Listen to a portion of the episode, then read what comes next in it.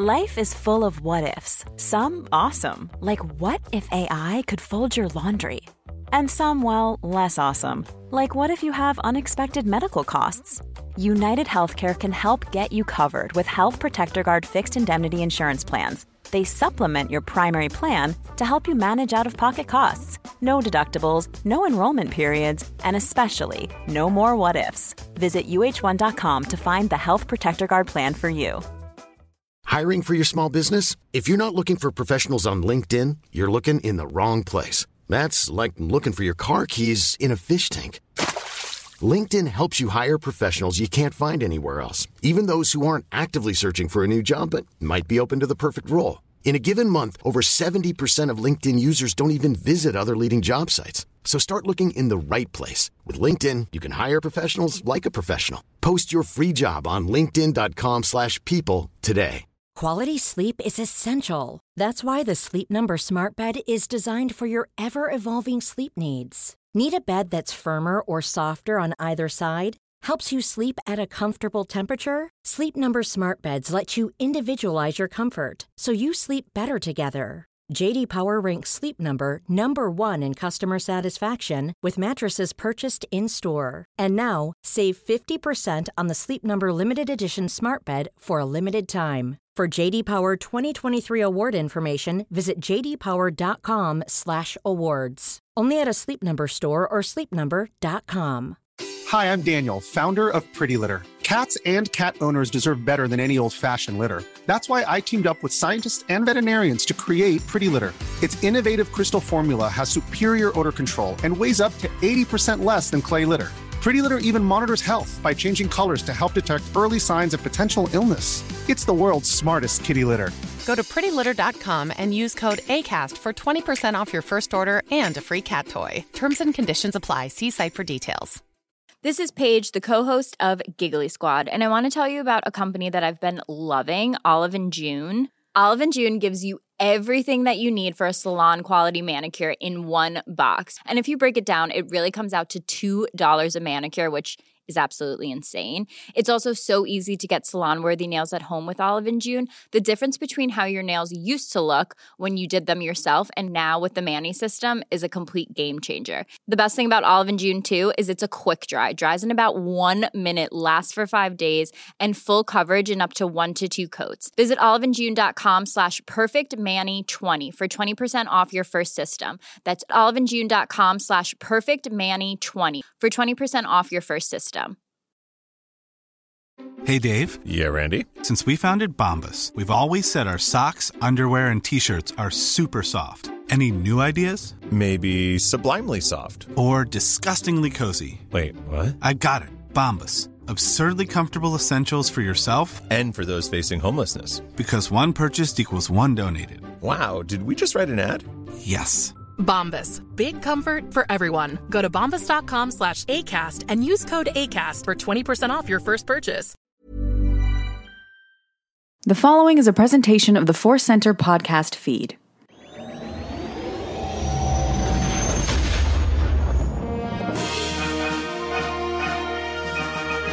From the center of the galaxy, this is the Force Center podcast feed. I'm Ken Napzok. I'm Joseph Scrimshaw. Jennifer Landa is still out there, and we wait her return, but she's still busy raising a young group of Padawans, learning the ins and outs of the galaxy. We're scratching days and we are, on our homes, just like Rey in the AT-AT. We are Rey eating some puff bread. We are going to talk about Rey today on this 80, 184th edition of Force Center, the main show, the big show, the superstar destroyer of our fleet, the why of Dark Rey. Joseph, today uh, we're going to get in that topic in a bit. We got news, but uh, this is going to be interesting because I think truly you might help me form a better opinion on the ideas Ooh, of Dark Rey. Good. Yeah, no, I'm excited about it. I think you had a, a really Mm. understandable reaction when we talked about it last week of Yeah. kind of just wanting to see what's next. And I think we're going to be able to dive in. And I've I've learned less since our conversation. like I've lost more ideas. We're going to get into the why of Dark Rey. Got some news, but we do want to uh, remind you today's podcast is brought to you by Audible. Get a free audiobook download and a 30-day free trial at audibletrial.com slash Force Center. Over 180,000 titles to choose from for your iPhone, Android, Kindle, or MP3 player. A little bit later, our Force Center recommends an audiobook we think you should try out on us. But before we do that, we we'd like to also catch up with some life adventures, some Star Wars adventures. And you, sir, are uh, tired because you just got back from Dragon Con. Yes, Dragon Con, big convention in Atlanta. Tons and tons of Star Wars fans there. A great Star Wars track. Uh, I had lots of fun late nights talking to friends, lots of fun shows, uh, and lots of three hours of sleep every night. So I am exhausted. Uh, my love of Star Wars will keep me awake through this podcast. But awesome. That's the only thing keeping me awake. But man, had great times. Uh, got to spend some time with uh, our friends Alex and Molly of Star Wars Explained. Got to see some awesome uh, trivia that Alex competed in. They did a, uh, a panel with me called How to Live Like a Jedi, which the audio turned out uh, pretty good. So I think we're going to release that on Force Center. Uh, uh, and then I saw a bunch a bunch of Star Wars cosplay. Yeah. So I'm going to go through this really fast. I wrote I wrote down the best. So are you ready to be This is taken through a picture? The, the Scrimshaw Awards for cosplay, Dragon Con 2019. It really is. I kept seeing a cosplay and be like, "That's the one I'm going to mention on Yeah. Force Center." Like, no, okay. So I get there, right? Uh, I'm staying in the hotel, and the concierge checking me in is in a Yoda costume, not a Yoda mask, full prosthetics applied to her face. And I asked, "May I take a picture of you?" And she said yes. And I expected her to just pose Yeah. there behind the desk. And she said, "Give me a minute." Went and got her lightsaber, went to the middle of the floor, and struck an action pose. So that was just checking into While the she hotel. was working. Yep. I mean, not, I think that's awesome, but imagine she probably had to do that a lot. Oh, I'm sure she did, and she was thrilled. She's like, "Yeah, here's your key card, and yes, I am a Jedi Master." Yeah. Uh, Molly was in her dark Rey costume that Right. she uh, uh, predicted. Molly Damon. She added the cloak, so she's looking just like in the video. Uh, there was a great episode nine Rey. I think a couple of them that already had all of the, you know the white outfit. Uh, there was a Deadpool for everything. Yeah. So there was a Boba Fett Deadpool. That was awesome. Uh, there was a thing I'd never seen before. There was a Padme with her Clone Wars winter cloak on oh, like yeah. very Okay. unique and specific. Uh, stopping traffic, there was a great Mother Talzin, which obviously you don't Ooh, see a lot, yeah. but just That's a complicated one. complicated. Yeah, amazing. Uh, many Obi Wans with clone armor. That was nice to see. Uh, there was a Mon Mothma. There was a Holdo and Leia going around together. I saw them many times. cool. There was a mouse droid, a radio controlled mouse droid, but then it popped open and you saw that a Porg was driving it. Absolutely insane. Uh, there was a topless Kylo. Uh, but this was uh, done uh, by a woman Okay. with a large, uh, just strip of cardboard over her breast that said censored Okay. and I, I waited in line outside with her for about an hour to get into the vendor's room. uh, there was an Aurra Sing that was amazing. There was a, a flannel Maul who just had like a red and black George Lucas flannel shirt, and then was Darth Maul. I like that. yeah, yeah. Lucas so, Maul? A Lucas Maul, Lucas Maul. So that was awesome. Uh, see all that cool and different Yeah. cosplay, and that's a fraction of what was actually there. But uh, the main Star Wars adventure I wanted to share with you. Yeah, yeah. Yeah, Joonas Suotamo was there. Chewbacca was there. He was, right, yeah. Uh, so I had this adventure where there was a uh, a gender neutral bathroom. Some of the bathrooms they had made just gender neutral. So I uh, was urinating in the stall, Yeah. and I opened the door, and there was a woman standing there, and she said, "Oh, Joseph Scrimshaw." Which was a weird and fun experience. It's always nice for people to say hello, but it's lit- literally opening the stall door to a bathroom. And then she's like, Oh, I'm sorry. I was like, No, it's, that's fine. Hello, how are you? Um, please enjoy the stall. Uh, so then I went to wash my hands, and washing his hands next to me was the unmistakable Yeah. Joonas Suotamo. And I was like, you know what? Someone just said hello to me in the bathroom. I'm going to pass it on. Yeah. And I just said, uh, may I tell you how great your work is as Chewbacca? Nice. And he said, you may. and then I don't know if it was because I had, you know, just said out loud clearly that Yeah. you're Chewbacca, uh, spoiling any, any Yeah. cover he might have had. Any cover So a he- seven foot man would have. Right, a seven foot blonde. Yeah. Yeah. Uh, so he said, You may, in a really friendly way, and then said thanks. And then he turned and walked out. And then he raised his hands and said to the whole bathroom, Goodbye, everybody. just Ooh, like sweetheart. the friendliest, sweetest guy. Yeah. But it was just like, you know, yeah, Chewy in the bathroom. I, I couldn't pass up the opportunity to say, Great job. Look, it's uh, and we enjoy getting recognized for our little small uh, con- contributions to the Star Wars media world. Uh, I understand it. I don't think I could have passed up a Chewy moment. Chewy in the bathroom. You know, Please do. especially if he's just washing his. It's- Yeah, yeah, no, it wasn't like he was going to the stall and say, "Excuse me, I need to talk with you before you go about any business you might have, sir."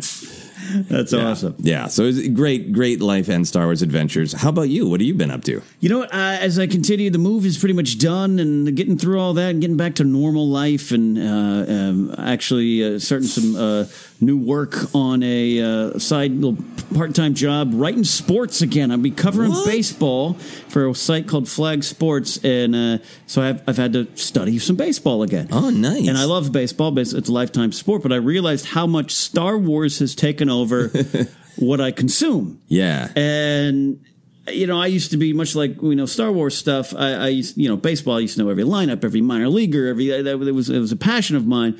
And I'm I'm in the wilderness. I don't know, so I had I'm like I'm gonna have to balance Star Wars and Yeah. baseball. This is a little part time job I picked up. Like that's gonna be good. So that was part of my week coming to terms with. You know, I'm not going to cut back on loving Star Wars, obviously, but it's Right. like okay, like I maybe can't watch Solo again tonight. I have to watch a game or something like that. But uh, in the middle of that, I, I can't say his name. A friend, a friend that I've known for a few years, uh, uh, you know, acquaintance, but he's been around the podcast movie world and uh, Schmoedown world, and we recently started chatting more. And he's a big Star Wars guy, and, he- and he's about an age group. Yeah. But he invited me. He had some extra tickets to John Williams at the Bowl, and I uh, could not go. I was one of Oh, those no. like, sorry, already out and about, birthday party type situation. No problem. So it turns out he edits the videos. For Hollywood Bowl? Yeah. so we were chatting. I said I went about two, three years ago and explained the video that uh, I said I was had a real, you know, emotional that night. John Williams played a ton of Star Wars, which isn't always the case at Yeah. his concerts and everything. And he goes, I remember that night. And he and, and this is why I don't want to give his name because I, I'm going to send you the video. and he sent me the video, the password to log in on The his entire concert. uh, of, of, of the Star Wars video that plays on the the big screen behind. Yeah. Um, oh, so this was mostly it. just Force Awakens cut up, right? Yeah. Uh, and I was watching it. I watched it. He, he sent it over, and I'm like, "Oh yeah, I totally remember. This is great." It was still on my screen like two days later, and you know, you know, I keep my tabs up, right, Yeah. on my computer. So I was like, "Oh, let me watch this. Let me get in the background." Let me tell you something. I, I started having an emotional reaction to it, just like I did when I saw it in concert, because the music's playing, and Yeah. and this is just the Force Awakens. And I, and I, I was in my room with tears streaming down my face, just because it's like it's Star Wars, and this is what it does. That you, if you connect on that level, Yeah. It will all that will always be there. And it was it was a powerful because you know I didn't sit down to be like, let me watch this video and have an emotional reaction to Star Wars characters. It just happened. And uh, I'm going to see him probably at the next Mono tape, and I just say, you know, you're editing. It, it's you didn't just iMovie up Force Awakens. Right. You you pasted out to the to the Jedi steps in the finale, Okay. which is you know one of my Oh, favorite tracks. yeah.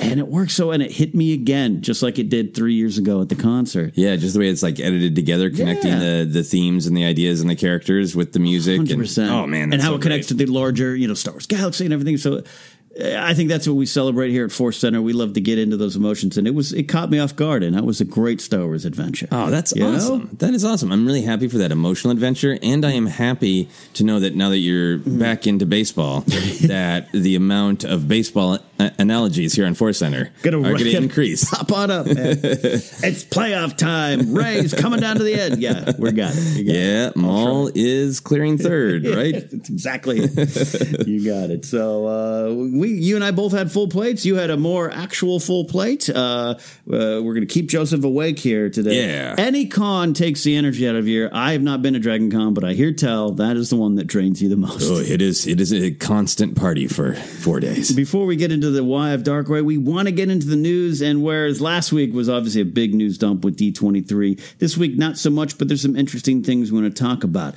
The headline reads J.J. Abrams ensures us episode 8 didn't, quote, derail anything, and he's excited for the group being together. Uh, I'm, I'm looking at a little interview that ET Canada posted, and there's another follow up article with some analysis from a website called Games Radar. I'm not familiar with it, but we it was interesting because it. it I I included this because you have the raw video, JJ Right. talking at D23 with a reporter, and I'm this is I'm inferring it. JJ to me already seems like he's done talking about Star Wars and just wants you to watch the movie. Yeah.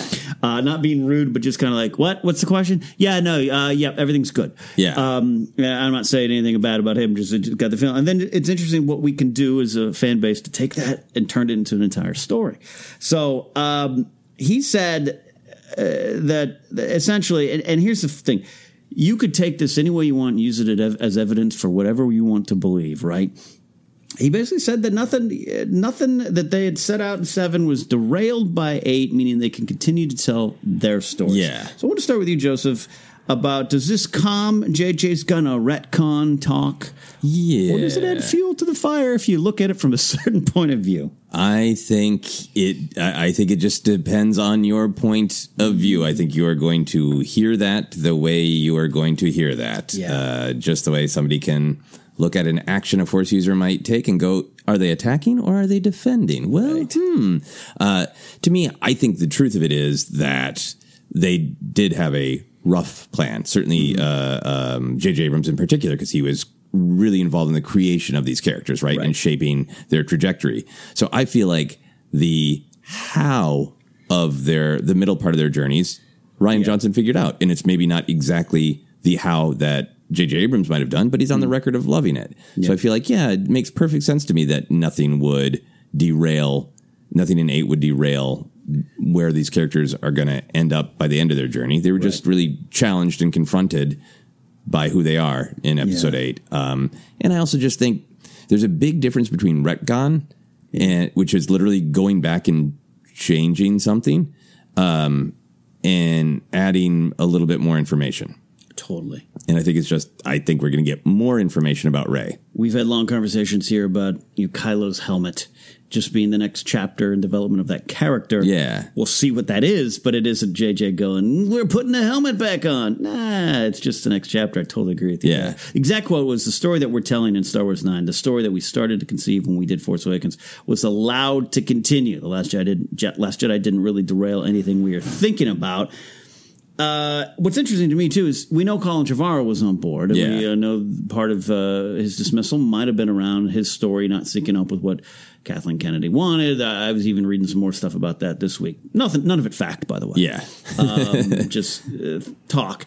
Um, so JJ comes back on the team, and, and I could see someone going, "Well, there wasn't a plan, and he's picking up the ball, and does he have to go back and change anything?" But I, I think to me, I do believe I take this at face value. Face value. If I'm going, no, no, no. This Rian followed a natural trajectory that yeah. we established. Yeah. The yeah, and I feel like everything that has been in the trailers is this is the next generation's fight. Mm-hmm. And the Last Jedi kind of got the main characters out of the shadow of their doubts and out of the shadow of their mentors, and they're set up to go. The, the ball is in your court. What are you going to do with it? Yeah, yeah. And, and I hear this talk a lot, but episode nine will be a it's really a direct sequel to seven. It, will skip over eight, and and uh, to me, just part of JJ's tone. If you listen to the tone, he doesn't go out and say, you know, it's a, you know, we are picking the story up right after eight, and everything was set up perfectly because he doesn't have time. Yeah. he's on a he's on a press line, and again, I, I do I do think he just wants people to watch this movie and stop yeah. asking these questions. Um, I just think that's that's I get that in spirit of well, JJ's back and he's going to connect things more to seven and what he planned. But I, I just I, I, I don't think you can't. I don't think you can do that if you're telling this trilogy. Yeah, he's also said publicly, and mm. again, granted, I'm sure he wants to make everything sound publicly, sound great publicly. But he said that the, the one of the greatest gifts that Rian gave him of many is Rose Tico. Yeah. Uh, he has used in the trailer one of the iconic new Star Wars lines crafted for episode eight. No one's ever really gone. Right. And how that touches into larger Star Wars themes. So I just feel like what we're literally seeing and hearing from him is positivity. And hey, it might yeah. not have been exactly what I would have done, but I'm really excited to pick up that baton and run with it. As as as a creative, which with we we both are. I'll put it, uh, uh, quotations around my creative. um, there there is sometimes the love of a challenge and you you I remember you talked about it first of like JJ is probably aware of his reputation of not finishing strong yeah. whether earned or not. Um, so he wants to do it right. I've got to imagine then JJ's quote some of like I watched 8 and realized I didn't have to be beholden to anything Star Wars yeah. I got to imagine he's sitting there looking at the at the premiere and going okay game on. Like yeah. and I'm sure they already had scripts and everything but like you like he, me and Chris Terrio got to roll up our sleeves, and there is no clear answer, and that's that has to excite them creatively. Absolutely, I think I think this is a great meta story that uh, reflects Star Wars, where J.J. Abrams creates The Force Awakens under the guidance of the old masters, literally Kathleen Kennedy, yeah. Lawrence Kasdan, yeah. the shadow of Lucas, and he is like his characters, uh, you know, amidst the uh, the wreckage and the glory of the past, and now he's like, you know what? Not even don't even have Lawrence Kasdan around. Yeah. I, I am going to stand on my own two feet. I'm going to accept the hero's lightsaber and I'm going to use it to direct this movie and it's going to be mine. There you go. Yeah. And, and, he's very excited about this idea of the of the character. They talked about this at Celebration, but the main characters being back together. Yeah. Which was something that happened in Return of the Jedi after Empire Strikes Back. They're all it's just natural for a second chapter. They're all sent off yeah. all into the galaxy. What what hearing that, knowing that, we already know that, but hearing how excited he is, does, yeah. does that add to your excitement of these characters coming back together? Yes, because I think it means he is clear on why he's doing it and what value it has to him and what emotions it stirs in him. Mm-hmm. And to me, I think it is seeing a group of characters that we already like be together and have camaraderie, I think increases that feeling in the audience that we're with them, mm-hmm. we're among them, they're our friends. And I think it just it raises the stakes because yeah your friends being in danger is always high stakes, and Star Wars in particular has a history of that. Yeah. So if the first half of this movie is, you know, particularly Poe, Rey, and Finn, but you know Rose and and three PO and R two as well, uh, or Chewie as well, whoever wherever R two is. If it is all about them bonding and having fun, yeah, boy, does it increase the stakes as we get towards the end, and they are in grave danger. Danger. Yeah, and again, I my, I would not think any of the main characters that we know are going to die, um, at least human characters. Yeah. Um, but yeah, you want that. You want it to mean something. Yeah. Which, uh, as much as I love Rogue One, sometimes I'm like, man, I wish I had one more little mission with the crew. Like, I yeah. felt that they were together, not bickering and everything, and, and I think that that ended up being their final mission. yeah. Know?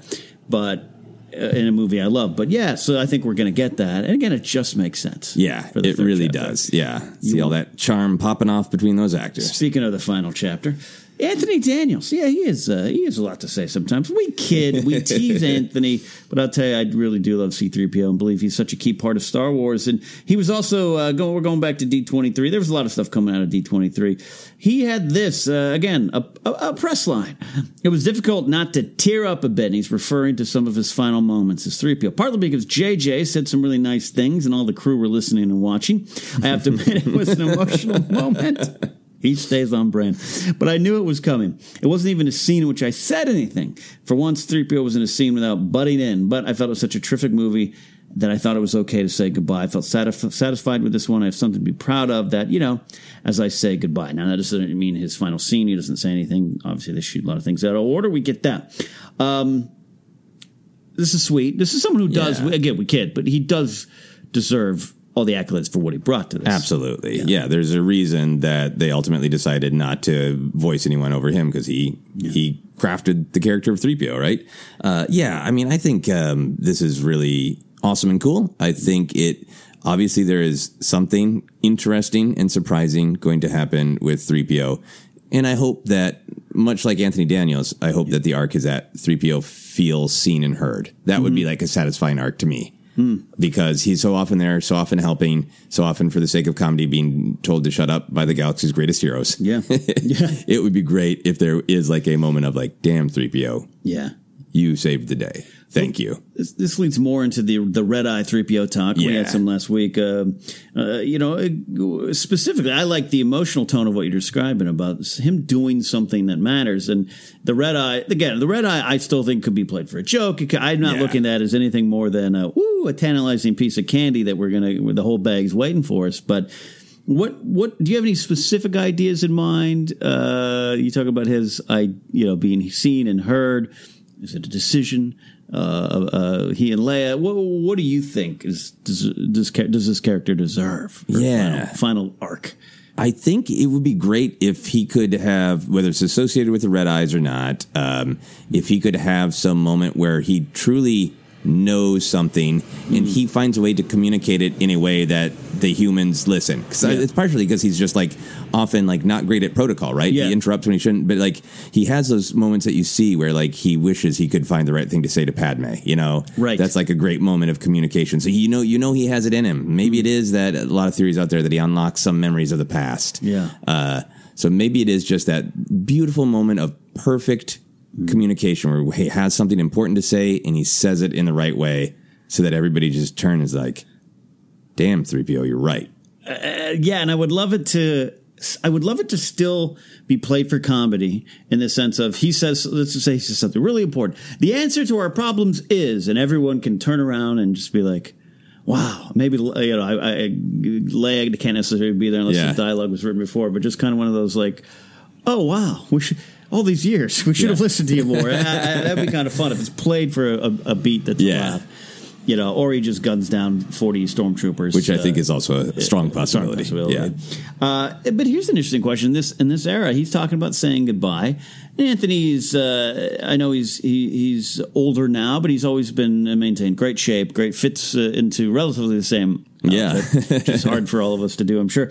Uh, do we really think this is the last time we see the character? I believe in this moment, Anthony Daniels is saying goodbye. Yeah, and I think it's the end of this character, you know, Yeah. uh, in, in the main story. But yeah, no, I think if if you know, even if it was a one-off animated special, and we did get a Luke's Jedi School, uh, yeah, Anthony Daniels will be back to narrate it. I mean, if uh, if five years from now I buy a smart home and I can you know calibrate which the voice it is, I'm sure Anthony Daniels will have recorded. Yeah, yeah, yeah. my house to talk. Like Anthony Daniels loves 3PO, and I think he is going to record something again. Whether or not he'll pop up in a live action thing, I think that's a bigger question. I mean, the Kenobi one it wouldn't fit in as much. The Cassian one, if there's conversations around, Yeah. Bail Organa or someone being there, you're like, yeah, I could totally see see that. Uh, I don't think there's an overriding need for him. No. but it's fun. Three PO is one of those characters where Yeah. it's like you, you hear the voice and you know it's Star Wars. Yeah. So Anthony Daniels rides off into the sunset, maybe, but riding into the sunset is Giancarlo Esposito. and again, from D23, has more to say about his character in The Mandalorian. And I will admit, I missed this. There was a ton of news last week.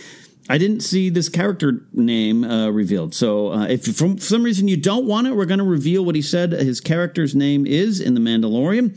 But here we go. Uh, Esposito, revealed his character's name as Moff Gideon, an Imperial soldier before the Battle of Endor. And in the in the aftermath, uh, he has risen to his position in this aftermath. So he wasn't uh, one of the Moffs floating around the galaxy. He was a working man, a soldier. Um, not they, they, he specifically says soldier, not even an officer Oh wow, wow. uh, and then goes to this position of power, which which keeps the lines going to Wendig's aftermath. Gallius Rax, I know, is around. I get it, but like even he's kind of like, cool. There's a vacuum of power. Guess what? The Emperor wanted me to rule. Yeah. Sloane, like sh- you're promoted in an era where eh, eh, she is a Grand Admiral, but it, you know, it it comes in this chaos, and I'm not taking that away from Sloane's promotion. I think people know this one of my favorite characters, but you know what I mean? Like Yeah. there's this like, we need to fill some positions. Who's hiring? So. Yeah.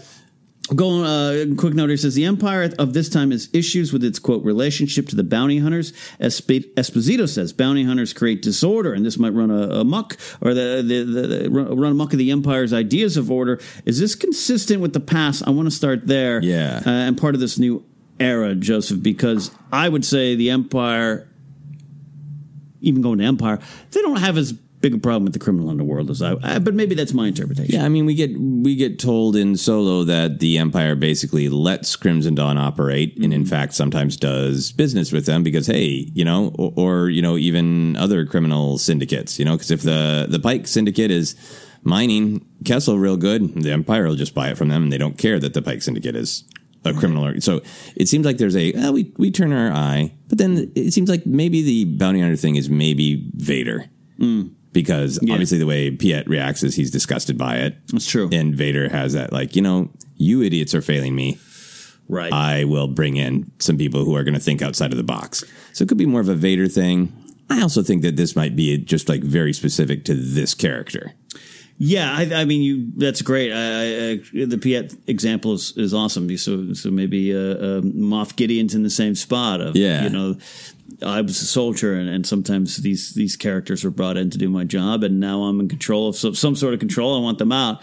It also creates because uh, he plays coy. Once again, he's playing coy about is he a villain or not. He Yeah. just like wait and see. He also had this like wait and see if I'm an alien or not, and that was weird because I thought we already had that. But he, we we know he's a humanoid. Um, do you see any way, shape, or form that he is not a villain or switches around? I don't want to wildly speculate on a show we've yet to see, but yeah, I don't know. There's a part of me that's like, well, yeah, the actor who played Gus Fring, maybe he's coming at it from the like, hey, the actors play their perspective, and from Moff Gideon's perspective, he is not a villain. He doesn't have uh, any sort of nefarious ulterior motive. He truly believes that he can bring order. Yeah. and the bounty hunters are a problem because they are defying his order.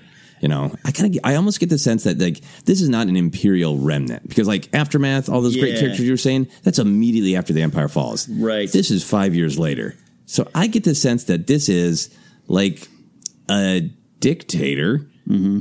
over a very small territory, basically mm-hmm. saying, "I want to be in charge, I want to rule it, and I will use the armor, the history, the iconography of the empire to basically enforce that." But this is not like I'm helping to regrow the empire. This is like I have control over two systems, Yeah. one, a neighborhood. Like I think that his influence is not huge. I totally agree with that, and I, uh, and yeah, and if he is because we've heard him talk about this character before about the order, you know, and if you're talking about the, the trains running on time and and bounty hunters are fighting against it, that makes perfect sense. from Yeah. that what you're describing, that I'm selling order.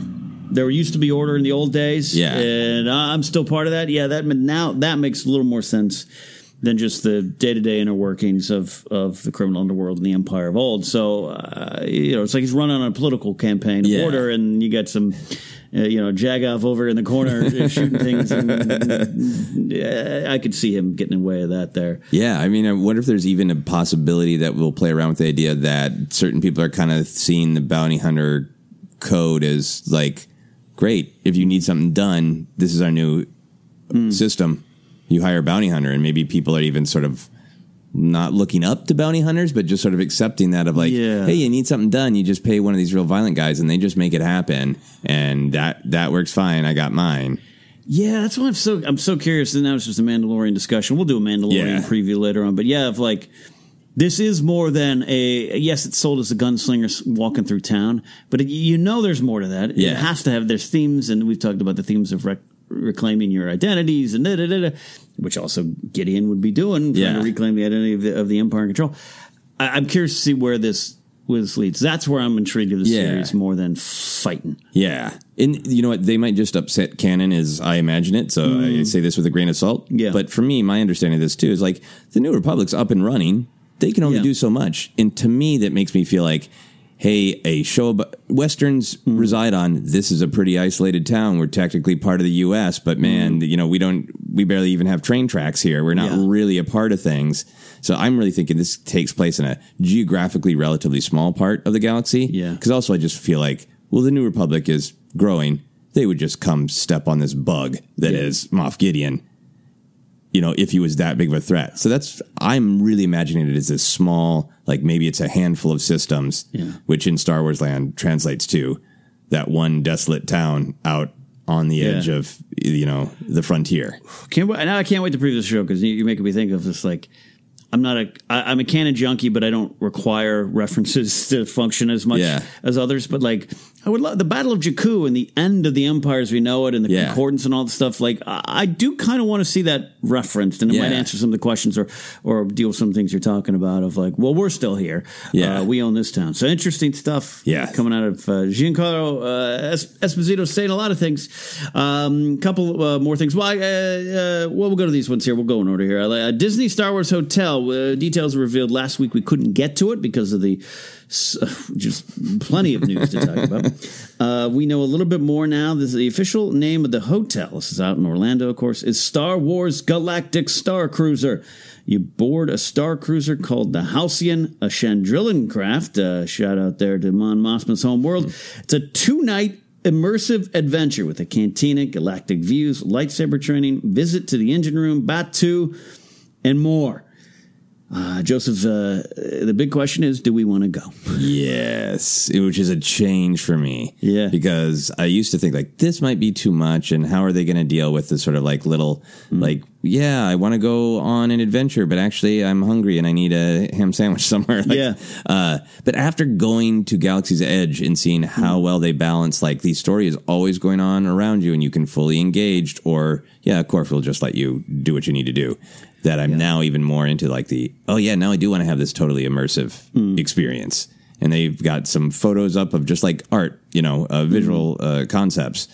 And just like, yeah, I want to sleep in the Star Wars bed with the fake window that always looks like, you know, you are uh, you're looking out on a different galactic Yeah. adventure, you know. Yeah, it looks it looks really exciting. Of course, and yeah, some of the price points are are sneaking out or out there. Yeah, yeah, that's not something I can do right, now. But I look, I'll tell you, like I uh, at Star Celebration, uh, there was a, a, a s- present for a dinner, and someone from Lucasfilm. I, I mentioned the hotel, and they turned to me and said. It's not what you think. It is. It is its own thing. You won't go to Disneyland because I think I said something about yeah, yeah, Orlando might be fun. You stay at the hotel and you go to Disney World. They were like, you might not have time. Yeah. And and they obviously couldn't go into the details. Now reading a little bit more, I'm like, this makes sense. And I do want to go because I haven't been to Galaxy's Edge yet, but I'm halfway through Black Spire. We're going to be reviewing that book soon. And I'm like, I want to play along. Yeah, I want to go to Batuu, and if I find Vi Moradi, I'm going to try to go to the ancient ruins, and I'm, I'm going to play along. Yeah. Do some uh, live action role play, and this kind of scratches that itch in a very expensive but big way. Yes, it's an expensive hotel LARP. Two night, you have to go two nights. What if you could only go one night? Don't go two nope. nights. Nope, it is. I, I really like that. It, yeah, you're staying in a stationary hotel, but we are going to create the illusion of going on a cruise. And Yeah. Disney knows cruises. They do. So I'm very excited for it myself. Oh, the food. Can you think of the food? Oh yeah, we can eat more shack roast. It's gonna be great. Ronto Roasters. Speaking of uh, Galaxy's Edge, Oga's, uh, is it Oga or Uga? You say Oga? Oga, yeah, You've I heard her think. speak. I haven't. I, I have not. Oh, she does not appear? Okay. Uh, uh, Oga's Cantina music uh, is being released as an album. Uh, so this all this music was created for Galaxy's Edge by Walt Disney Imagineers uh, Matt Walker and Yaron Spiwak. Uh, it's coming out September 6. Uh, lots of real world music styles combined to create Star Wars feel. Uh, and this is so Rex is the DJ, Yeah. and he's spinning these tunes. Yeah. Okay. And I did hear those. Yeah. And I'm excited. So you're gonna add this to your playlist? Oh, good God, yes. Yeah. In, in some ways, I feel I love listening to music while I work, and I love listening to Star Wars music. But sometimes it takes you on these emotional adventures. Mm. Right. This Cantina music is mixed really, really well to just be like, "Hey, we're Mm. having fun." Like, there's a lot of variety, but I feel like we've talked a lot about music on Star Wars. This is particularly uh, successful in like, okay, well, we we created something that really has, Mm. um, you know, sort of a Afro-Cuban rhythm, but then on top of it, we're gonna put what sounds like a space synthesizer, you know, from Finland or whatever. Uh, so it really does feel different and like like Star Wars music, and it's all just good upbeat music with good variety, lots of singing and Huttese. It's ju- it's really a great. I think it's going to be great writing music. I was gonna say it's gonna be a great like home party music. Oh yeah, for sure. Yeah, if you just want to have friends over and talk about Star Wars, Yeah. you can pump up the Rex jams. Ooh, what are we playing here? Yeah, that'd be good. So that's coming out September 6th. Yep, another thing to uh, shell out some cash for, but that's why we're Star Wars fans. Because we fun. hate money. Yeah, buddy. Final story. This dropped today as we recorded a little bit later in our, our broadcast week. Uh, we have a new image from The Mandalorian. This comes from Entertainment Weekly. They always have cute little uh, reveals. Uh, and we have The Mandalorian fighting two Trandoshans. We know they are not Bossk. And the first thing we got to start, and be honest, jo- Joseph, I think we both experienced this, not being snarky, not being cynical. I thought it was a toy release, and I think you were in the same boat. I absolutely did. And then I saw many other people saying the hmm. same thing. So I was happy to know I was not imagining things or just having some disease where I see toys where they are not. It's not. It's not a sh- shot at the quality or anything. It just it, no, it just looked like toys. Yeah. Do you think it's something with the special effects or do you think there's a horrible confusion and it is toys? I, I mean that that would be the most awesome confusion. I, I you know I'll tell you. First of all, it looks like a Star Trek season one battle up at Vasquez Rocks. Yeah. uh, which is fine. by the way, it's fine. I I'll say this, Mike.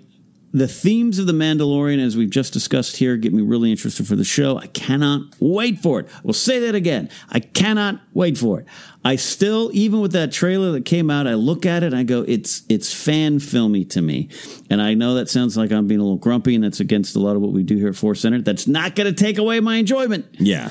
This falls in that category. It's just crisp. It's clean. It looks like people have Star Wars costumes on, and that's Yeah. not bad because that's what it is. I I'm working on myself to see you know how much I'm going to focus on that. Yeah, I think for me it, it is going to be like, yep, it look it looks grand, but it is, it does look like it's going to be u- using a different technology. Even though I know they used lots of diff- of the traditional technology, uh, but there is something about that that obviously for so many of us to react that way, something about it that isn't looking lifelike. Yeah. maybe it's just like a lack. Maybe it's such a crisp image. There's not a little bit of motion blur. I don't know what it is. It it, it uh, what what it Maybe makes we me- can. Yeah, I don't know. No, uh, it just makes me think about Star Wars live action on TV. This is this is the big barrier. Yeah. and I'm glad 2005 if they'd gotten their way in the in the Underworld series, I bet it would have had a look to it that would have been more prequel like. Yeah. Um, and wouldn't I don't know. Yeah. I, I, I don't know. I look again. We Game of Thrones and the Lord of the Rings show coming out, the Witcher series. There's a, a level of realism that we're we're expecting. Yeah. and this probably will have it when it plays out. Some of the stuff with Esposito looks good, um, but a lot of it does look like it, it- to me like it was shot on a set outside LAX, and Yeah. and that's and that's. But but the opening scene of Force Awakens, me and Mark Ellis have always agreed that the opening scene of Force Awakens at, at the Tuanul Village. Definitely, you were like, "Oh, that's definitely a set," and and and obviously, it's all sets. They didn't go to Jakku; it's not a real planet. But w- sometimes when it, it takes me out of it, I can't clear my mind from Yeah. it. So I, again, this is me. I have to work on it, and this doesn't help any of that. No, I think when it's a, just a a frozen image and the it, it is uh, fan film like I would say in a good way in that Jon Favreau is a fan, Yeah. and he is making all of the dreams that he had in 1983 come true, including awesome Boba Fett like guy fights. Bossk like guys Yeah. while going around the galaxy with a guy who's like IG88, but not IG88. So I am waiting for Dengar's brother Fengar to show up. and it, it is fan fiction in the best possible way. yes, yeah, it's not a bad thing. That's not a bad thing. I just, um, it's going to be interesting to get over that barrier. Star Wars Yeah. live action on your TV. Yeah. and uh, it'll be good. But you know, I'll tell you, it looks good. And uh, um, uh, you just mentioned it, but do we do we, do we do we want this trend to keep going? Fengar, Yeah. Eight Lom, Tukas. Do you want them all? Just want all Just all, all- all of of them? all of those Empire Strikes Back bounty hunters? At this point, I'm like, sure, why not? Yeah, Sure, let's do it. go for it. Let's do it. The, the IG Eleven thing is is upsetting more people than I would think. Really? I've seen a lot of people that I know that aren't in the Star Wars media or aren't on Twitter a lot, friends of mine, just not understanding again that Favreau wasn't given permission to do a Boba Fett series Yeah. and then an IG88 series. Um, it's so it's weird. I'm curious. I'm curious. I'm very curious to how it plays out. Yeah. So I've, I've had some friends of mine who are like, "What is this BS about IG11? Where's IG88?" I think IG88 stands. I think people who love IG88 Mm-hmm. are probably going to be happy that their Legends version or the little bit of IG88 that's in canon just gets to be that. That's IG88, and then they can go nuts with IG11. Yeah. and you can still, if you don't like it, that's IG11, not your beloved IG88. I think ultimately people are going to be happy. That Yeah. there's that uh, that this IG's got a little elbow room to be wacky. Well, imagine if it was IG88 and they're like, "What? He didn't? He didn't interface with the Death Star too? Come on!" Yeah, That is a long look at many news items. More to come next week. Uh, before we get on to our main story, though, we want to do an audio book recommendation. Joseph, what do we got? We are going to recommend, you already mentioned it, Black Spire by Delilah S. Dawson. This is taking you to Batuu, to Black Spire Outpost, and getting you all ready to visit Galaxy's Edge. We're going to be reviewing it soon, so if you haven't listened yet, please listen. Absolutely. To download your free audiobook today, go to audibletrial.com slash center. Again, that's audibletrial.com slash center for your free audiobook. And uh, like I said, I'm about halfway, more than halfway through and really enjoying this. And Delilah Dawson, we're going to talk more about it soon. I mean, this is very much like Phasma to me, where Yep. I'm like, wow, is this Star Wars? It is, but it's focusing on characters and environments and something different. And Yeah. I'm really enjoying it. I didn't didn't expect uh, that I would this much. Yeah, it's a strange and unique one. So uh, yeah, I hope everybody listens so uh, they can be there with us to Yeah. dive in. And uh, the chapter in which she orders a to go box for her buddy is pretty awesome. please, please, Vi Moradi, bring me some cantina food. Uh, we are on to our main story, the why of Dark Rey. We got some big questions, and so uh, Joseph, we get some big answers. yeah, yeah. So part of the reason I to talk about this is that you were, I think, struggling. Is that fair? I just don't know, and I, part of it's like I don't want to form a big opinion, but like I have found myself at the risk of sounding grumpy. There's a lot of great theories out there from listeners of the show, and they'll write us.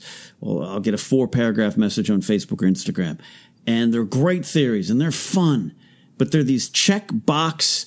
The Emperor has implanted a chip and he's looking for the Jedi text. And I'm like, this is all good, has nothing to do with character. Right. And JJ and Chris Terrio are writers who are concerned with character, not step two, step three, step four. So that's where I'm like, I want to get to that. What's yeah, the character? Yeah, aspect? and I think that is that happened at celebration a little bit when the emperor was revealed. Mm-hmm. That people's minds, understandably, went to how. Instead of why, what does it mean? Yep. Uh, so that, that's what we're going to do is we're going to talk a little bit about the hows, but only in the sort of context of how would that work within the story, Mm. and then we're going to get it really into the why because the most exciting thing to me about that is it feels like that trailer is saying the central issue for Rey personally as a character, and maybe ultimately for how this movie goes, is facing the dark side, which has only been hinted at previously. Uh, everybody knows the lines. We're going to talk about them that have hinted at that, but to say that is that that's a big statement about what this movie is, what it means. So we're going to dig into that. So this is my first question for you, Ken. If falling to the dark side is Rey's personal conflict in the film, could always not be, but if it is, do you like that idea? How does it help resolve her story? And how does it help resolve the story of the Skywalkers, since that is the clear mission statement of the rise of Skywalker? Yeah, uh, a pure fall just in terms of the, we said the conflict of it. I, I'm always interested in the dance and, and, the, and the pull of, of the dark side to Yeah. these characters. Um, I like it. And we- we- we're going to talk more about, you know, how that would play out or, or the choices, or is it something she has to do? Um, but I, I want more than that. Yeah. I want more than that. To me, the conflict, she's found her place. She knows she's from nowhere. But even if that's changed or, the, or JJ rolls out more information, Yeah. dealing with, I still like the idea of I am a girl from nowhere who thought I was from nowhere. Now I'm at the center of this, and that's the burden. The dark side's part of that burden, but just racing towards, am I going to have a cool red lightsaber forever? isn't the question I want to answer Yeah. or, or worried about too much. It might be part of it, but I want to see how she rises to being. I'm the girl who put on a helmet and daydream, but really didn't want to leave Yeah. because I, wa- I was I was trapped by my own fears of leaving. Yeah. Only wanted to leave if my parents came back Parents- for me. Yeah, yeah, yeah, She she dreamed of a bigger life, but kept herself there with her routine, all that stuff. Like now, now you are leading this, as Luke says. This is your fight. What does that mean? Yeah, as much of a myth as you thought this legendary Luke Mm. Skywalker is, as much as you needed him to be a hero for the galaxy, that's what you need to be now. That, Mm. Yeah. that awesome amount of responsibility. Good luck with that. Yeah, good luck with that. Uh, we will uh, we will give you some um, maybe vague advice as Force Ghost. Um, i- is any part of your he- I totally understand what you're saying. We're on Yeah. the same page Yeah. about like the the why and how does that that uh, it, it tie into her story as we've heard it so far is, is what we care about, not as much the technical Yeah. house. But is any of your reticence coming from a fear of repetition of Anakin or Luke's story? Feeling like we've seen the story of a good Jedi tempted to the dark. I'm I'm less worried about like even when people talk about the redemption of Kylo. Oh, we've seen it with Vader. No, that's that's part of these fables and myths that's going to happen. So I, I want it to be there. Yeah. I just I I think her story is something bigger than that. Yeah. and it's a little different than that. Especially, eh, you know, again, the movie opens and she's like, "Oh, you, you, Luke had a cousin and you're a Skywalker," but you know, and then it's like, "You're another Skywalker being tempted." That has some poetry to it. Yeah. I just keep thinking her her her purpose is beyond just do you like this cloak? Yeah. Oh, absolutely. Yeah. yeah. I- you yeah. know, again, trying to work through it here. Yeah, no, no, I know what Um, you mean. I do, so I'm not afraid of story beats I'm familiar with. I just want her story to go somewhere different. Yes, yes, you want her story to be unique. Yeah, I feel like what I'm excited by the possibility about it and how I think it might relate is like we touch on in the original trilogy Luke coping with his power. We touch on in the prequels Anakin being well, he's got the burden of this chosen one, and what does that mean? Um, but it'd be really interesting to really have her be so crystal clear of, yep, I've been running around being really the resistance only hope because I am truly more powerful mm-hmm. than everyone else. I can do things that people can't. Yeah. And if this is truly a story that spotlight, okay, once you have that power, it is actually very dangerous. That's why the Jedi come across as cruel to young Anakin and the Phantom Menace because they know the danger of power. And if it is really a story about her saying, Oh, can I make the right choice? Oh, wow. The galaxy is even bigger and more difficult and more confusing than I thought. Mm-hmm. I didn't realize that's why Right. Luke struggled. That maybe this is under, helping my understanding of Ben Solo. I had this experience where I had, I kind of lived a, a fairy tale life where my life is horrible on Jakku mm. and I fight for survival. But in my mind, these fairy tale figures of my parents will come back and make everything okay. Right. And it even connects to like how in The Last Jedi, she starts with such a simple understanding of the Force. Yeah. Yeah. Yeah. And to me, that would be really, really interesting if it is about her taking on all of the complexity of the galaxy, all of the complexity of what Skywalkers have faced before, and mm-hmm. really asking, how do I handle it? And can I handle it without falling to the dark side, without abusing my power? Yeah, okay. Yeah, yeah. I, I think I think we're in the same ballpark. Where uh, you know, I think uh, you're eating the nachos, but I'm eating the hot dogs. It's just like I'm, I'm ready to order the nachos. Yeah, where it's again, it's part of this tapestry. Yeah. and it's a big part Yeah. because it's the danger. But I like. There's something you said earlier of just like, you know, of of. It's, I have I have an old employee of mine who was a supervisor, and he used to. I loved him, but he gave, gave me some trouble sometimes. And he just texted me, he's got my old job somewhere, and I'm like, good luck with that. I hope Now you, meet, you know. I hope you meet you. It's a parent telling their kid, "I hope you get a kid like you." Yeah. Um, I, now that what you said, I really connected with that. Of she kind of, you are the hero, and and and now because in Black Spire, there's this lot of times. Uh, again, about 200 pages in, where uh, Vi Moradi's like, "Oh, we have one of those. It's called a Rey." Yeah, we have a Jedi. We still Yeah. have one, Rey, and she's really going to make a difference. Yeah. Yeah. Yeah. If Rey's is Rey's feeling that pressure, dark side's part of that, and Kenshi over. Yeah, then it ties back to the Skywalkers. That make that makes a lot of sense to me. Yeah, yeah. So I'm excited for that. Um, and there's also, I think, this large thing we're going to talk about of this a little bit more of. I feel like a lot of what Anakin and Luke's journey is is dealing with their past. Luke certainly dealing with the shadow of Vader, Yeah. and Anakin dealing with his fear of loss from the experiences he has as a child. Um, and I think that's where we might get some juicy storytelling stuff. Where if she learns more about her past, or is even just coming to terms with what she went through, Yeah. there's some great Skywalker poetry there. Of is there can she make peace with her past and just move to the future, or just be in the moment? And I think that might tie into it as well. Uh, let's get into some of the hows. So uh, I know that these are the ones that that some of this talk Yeah. grinds to a halt for you, but I want to talk about it from the perspective Totally. of how would it work? How would it work? So Yep. clone, how could that happen? Now, uh, for people who have theories, uh, I've seen a lot of theories that, like, hey, if this was a novel or even a TV show, that makes sense. Yeah. But for a two and a half hour movie, how do you establish in a quick, fluid storytelling way the whole backstory of, of clones? Mm-hmm. Kind of part A. And, and part B, what as a character does Rey get out of facing a clone of herself? Literally, a literal face Rey fighting a clone of herself. Yeah. Yeah, if it really Yeah. is, Palpatine has some cloning technology. He saved himself, and he also he made a bunch of clones, Mm-hmm. uh, force sensitive clones from Anakin, different uh, the DNA of Terra Nube. Who cares? Uh, and and there's a, there's at least two of them, right? Rey? Prime versus Rey Two. yeah, exactly, exactly. Uh, Man, how I'm not interested am I in that? yeah, but I want to drill down to Yeah. why. I think Yeah. I, I think I have ideas why, but I want to hear from you why, why you're kicking back so hard. I because it that it does go. Uh, I don't know. I would look at it as like fighting fighting your inner halves, your turmoil, uh, fighting potential and possibilities.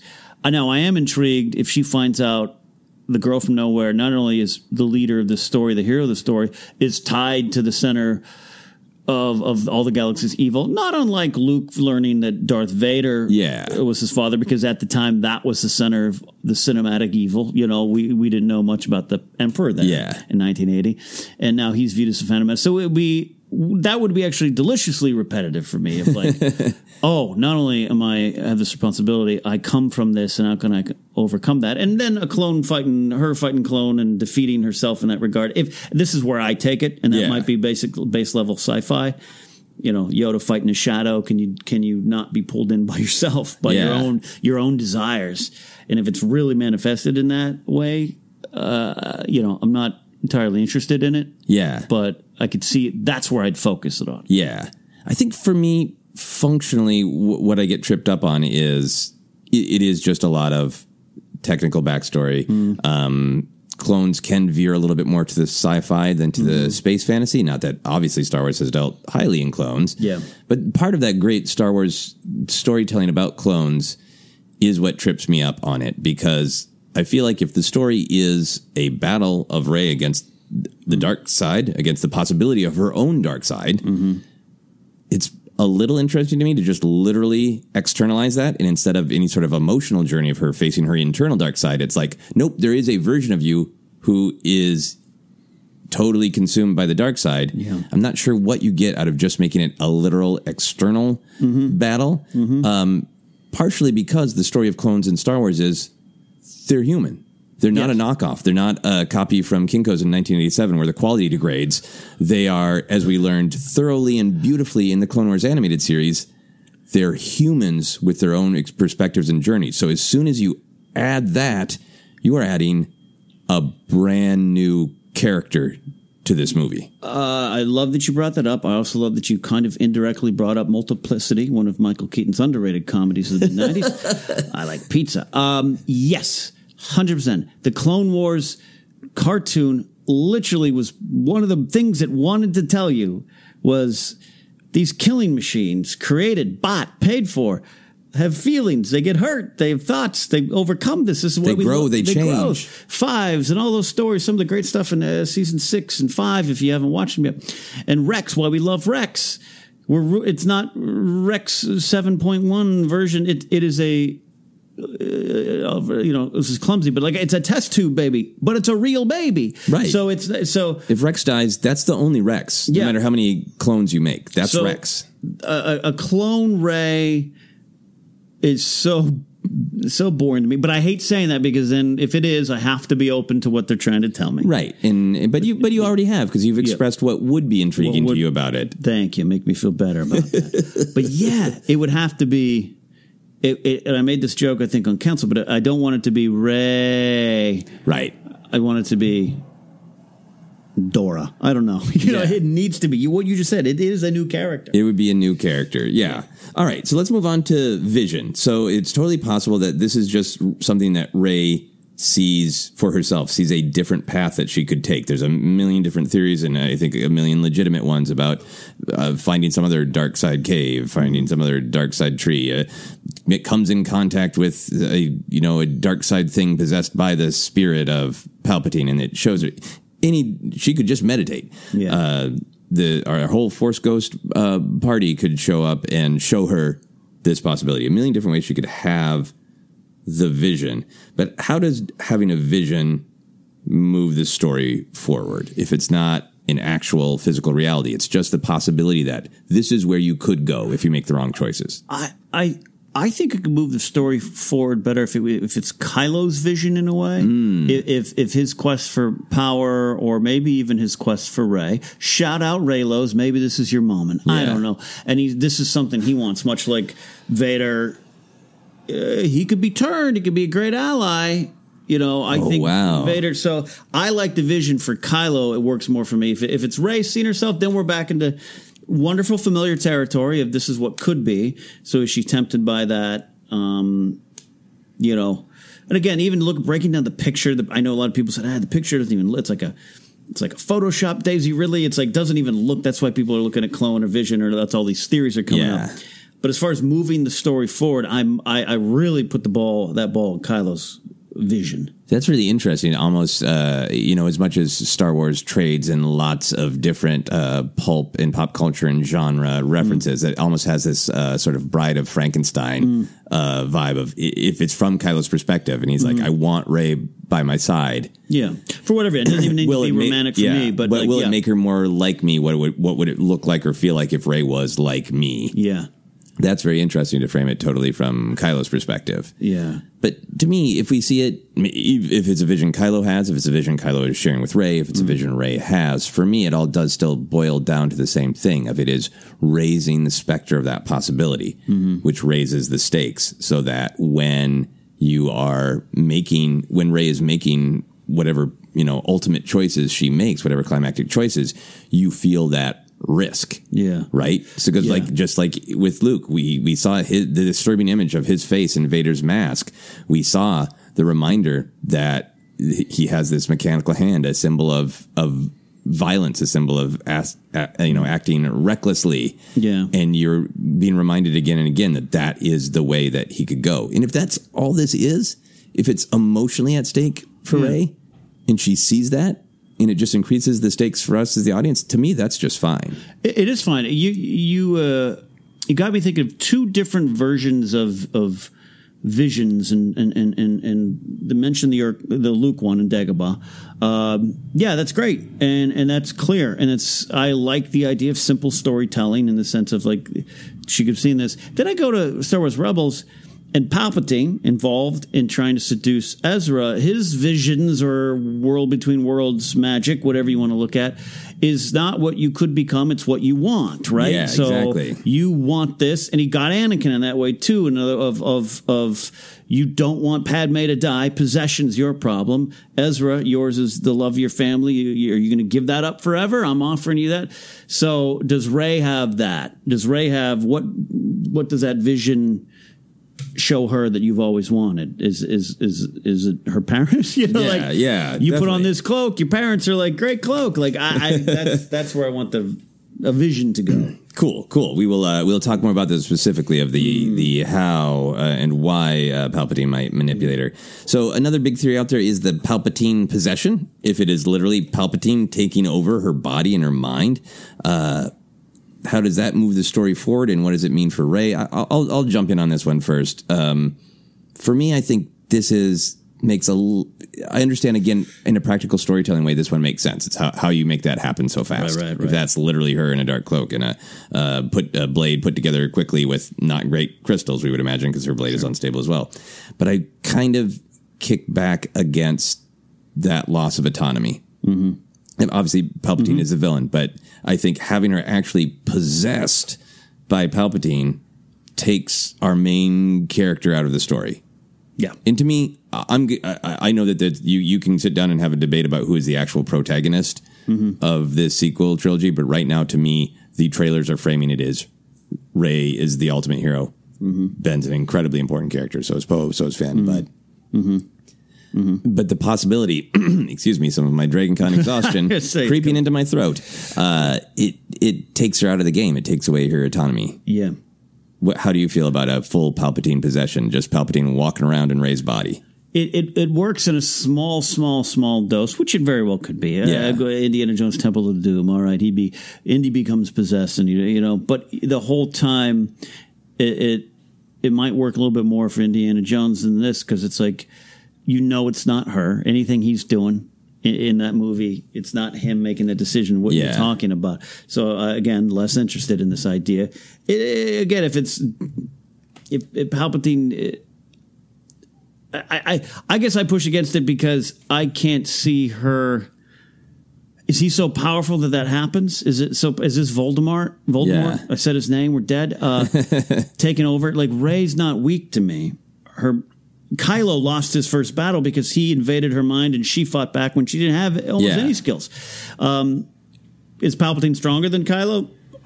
On paper, but I don't know what form he's in again. Yeah. So that's that's why I'm not interested in it as much too. I, I keep saying I'm not interested in it until like I'm waiting for the right one. I I, I, uh, I don't want to sound like that, but um, Yeah, I mean, I, it's just it's going to the it, it's almost play. It's not intentional, but because it's a dark movie. But Temple of Doom, it's almost played for laugh. laughs when Indiana Jones is possessed. Right.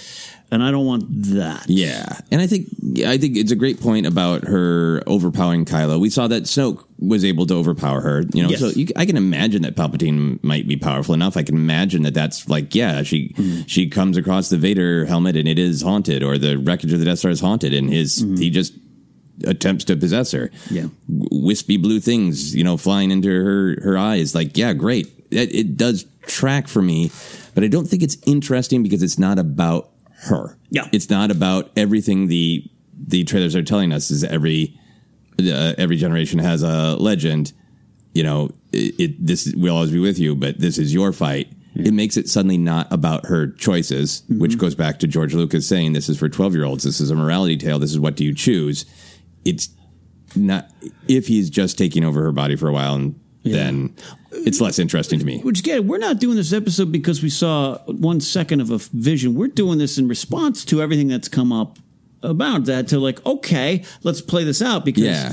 because uh, uh, you know it, it could be a fleeting moment, but but it sparks good conversation about what does Dark Rey mean, and that's why we're having it. And and, and I think of all of them, Palpatine possessing her, it, it, it's really flat, Yeah. really flat. It works as a as a plot point, but it does not advance the character. Yes. to me, uh, a mission. So this is we've got history of this in lots of Star Wars storytelling. Rey chooses to go to the dark side to accomplish a goal, which is intriguing. But then it makes you ask a question like, well, what goal? And if it really is just I need to tap into the dark side because it's offering me something.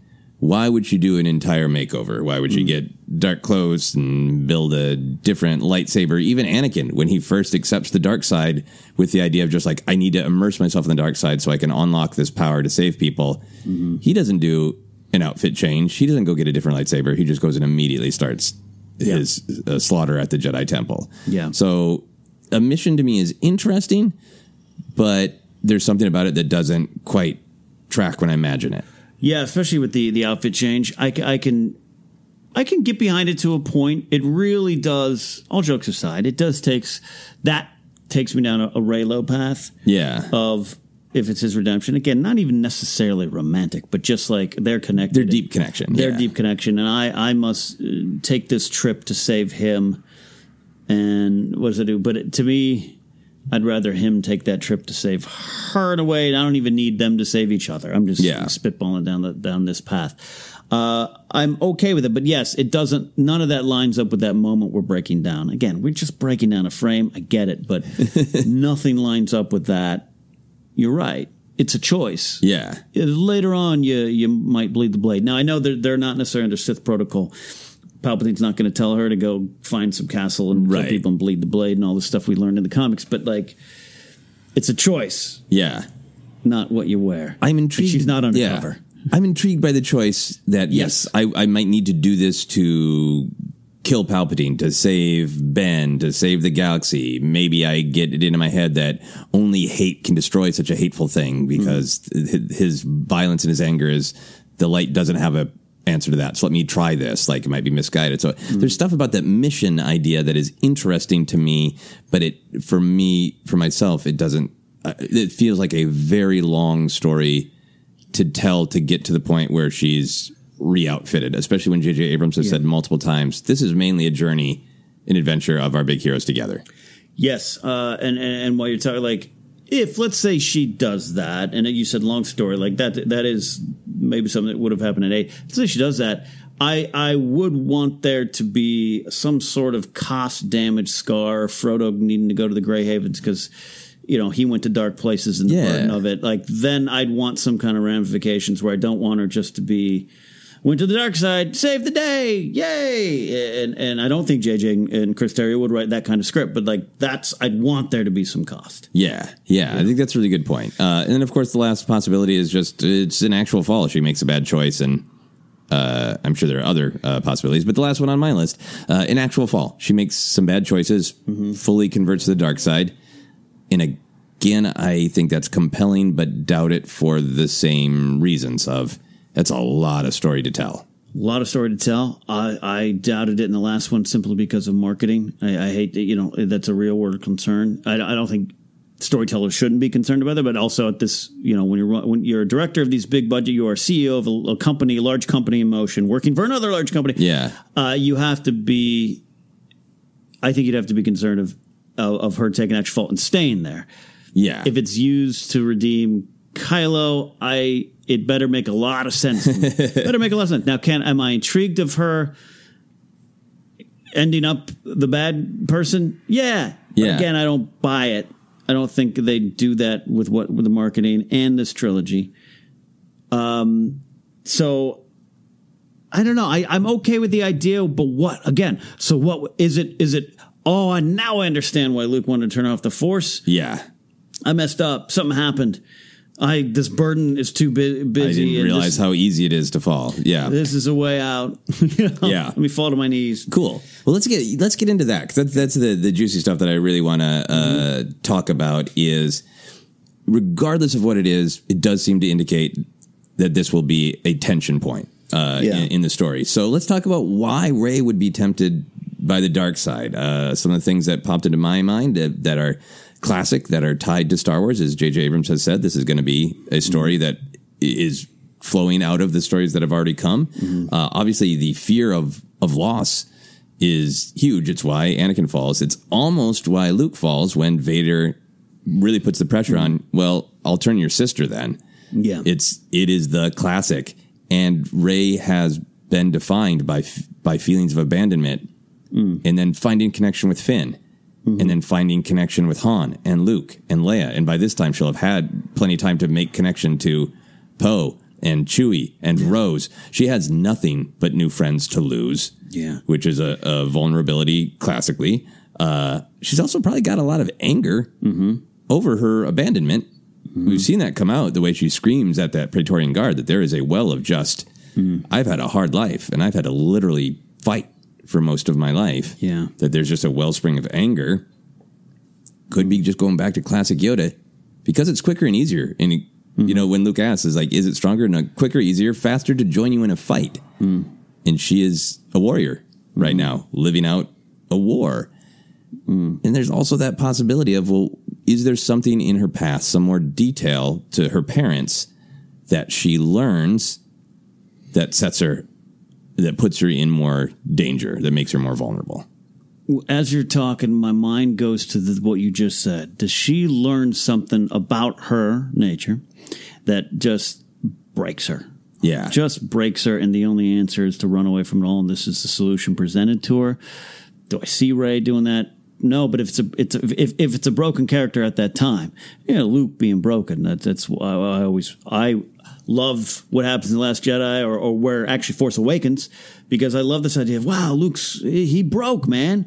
That's I, I find inspiration from his returning from that. Yeah. Um, does Rey experience that in a short, compressed amount of time by learning something? Yeah.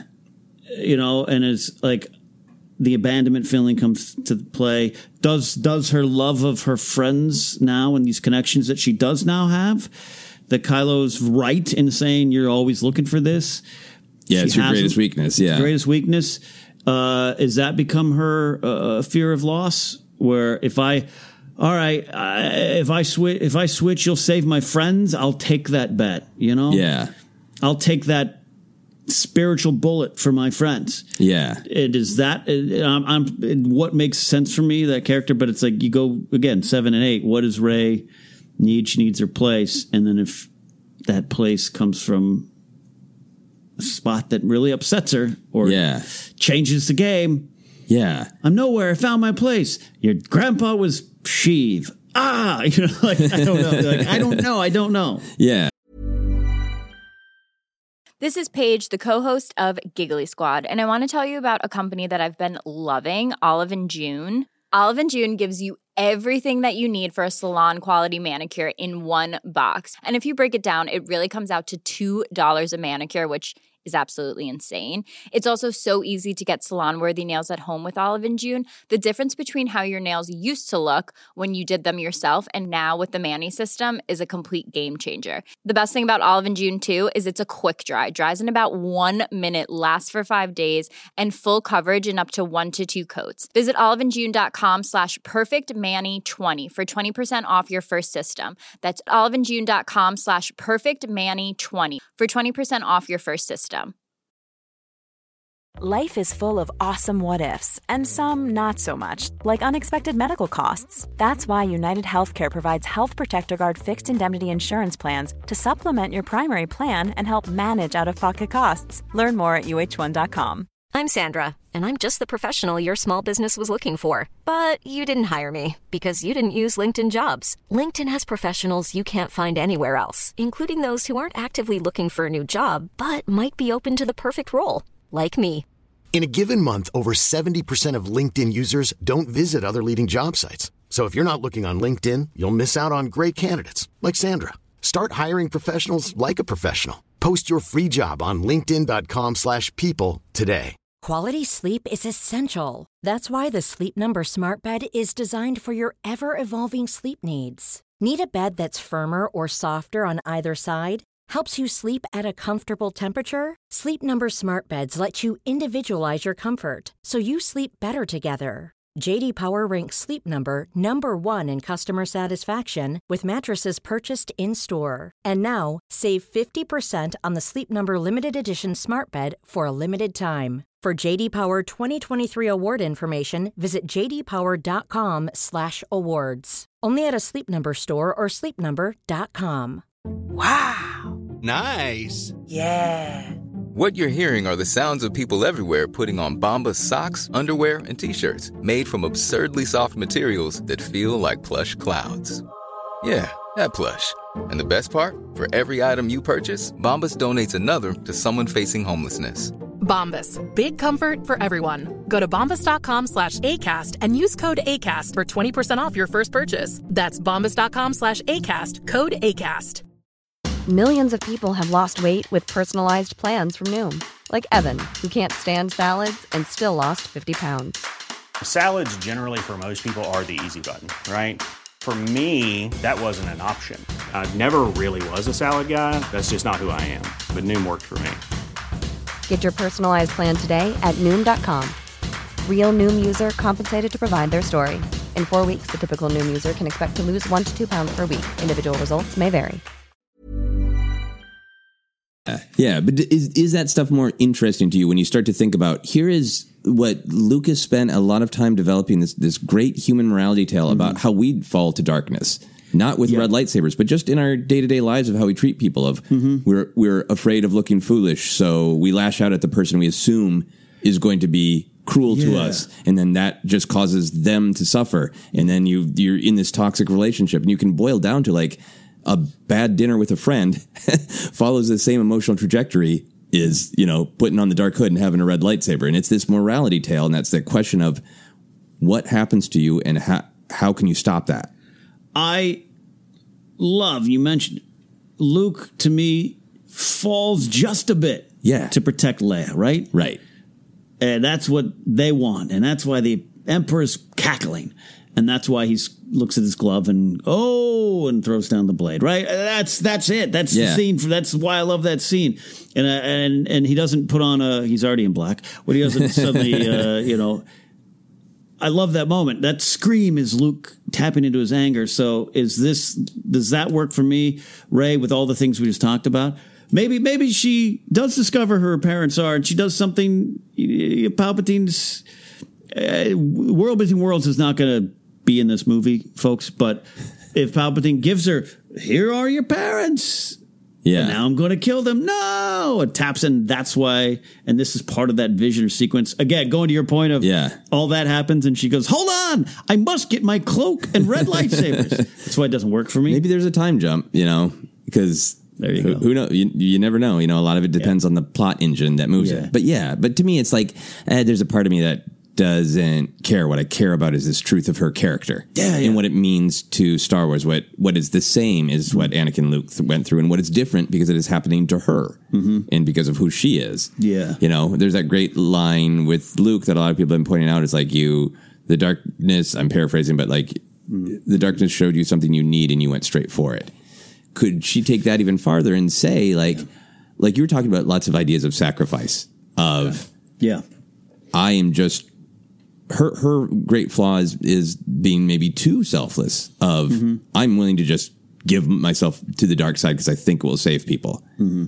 Classic storytelling will always tell you no, that's the, the, the dark side is bad for a reason and you can't just dip your toe in. Mm-hmm. Um, but that would be really interesting to me if she truly needs something and is just really like, you know, I'm going to put myself through hell to get to the other side. As a classic storytelling of realizing that, that this isn't actually a path to anything good. Yeah. It's just a lie. Just exactly the way Palpatine is lying of like, look, all you want to do is save your wife from dying?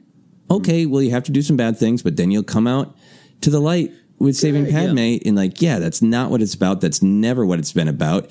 If Palpatine had the power to save Padme, there's no way in hell he would have done it. Right. Right? Right. And Rey, to me, Rey has, you know, uh, whatever she's picked up from those Jedi texts, she, to me, she seems very savvy enough to know. Again, until you face it, Right. She's she's got book learning, but now she's got some horrible Palpatine street Yeah. learning. yeah, and that do might be it. probably. And I'm intrigued by that in, in real life too. Of well, you have this thought, but let's see how it plays out in the real world, and you might still have that thought, but Yeah. uh, work through it. Uh, so that is intriguing to me. It's intriguing to me. I just don't, man. Yeah, I don't want to say I don't want her to be tempted at all because that's kind of boring. I do want the tension, like you said. This is definitely pointing, and they also show the training clip where she looks a little aggressive, right? Yeah, like she is frustrated. Yeah, frustrated. Yeah, yeah. So it seems like you've got this raw power, you've accepted it that you are the leader and you are the hope, but now you have all this anger and all these mm-hmm. issues and you can't let go of your past. Mm-hmm. And that is just a massive danger to a manipulator like Palpatine. Yeah. That's that's the juicy stuff to me. And I can see so many different reasons she might fall, just like all of us might fall, mm. in particular if we have insane levels of power. Yeah. And and therefore insane levels of responsibility. Mm. Um, do you think Rey? There's a possibility that Rey just wants to embrace her be- her darkness to understand Kylo Ben better, or to even just understand the nature of the Force. She's read these books. Mm-hmm. According to Yoda, they're kind of dry. Mm. They're good book learning, but she really wants to understand, and she can't understand how to defeat Palpatine, how to possibly save Ben or defeat Kylo, unless unless she truly understands what's behind door number two. It just doesn't seem to work for me in that character. Uh, again, I think she's too smart for that. Uh, but it's realistic.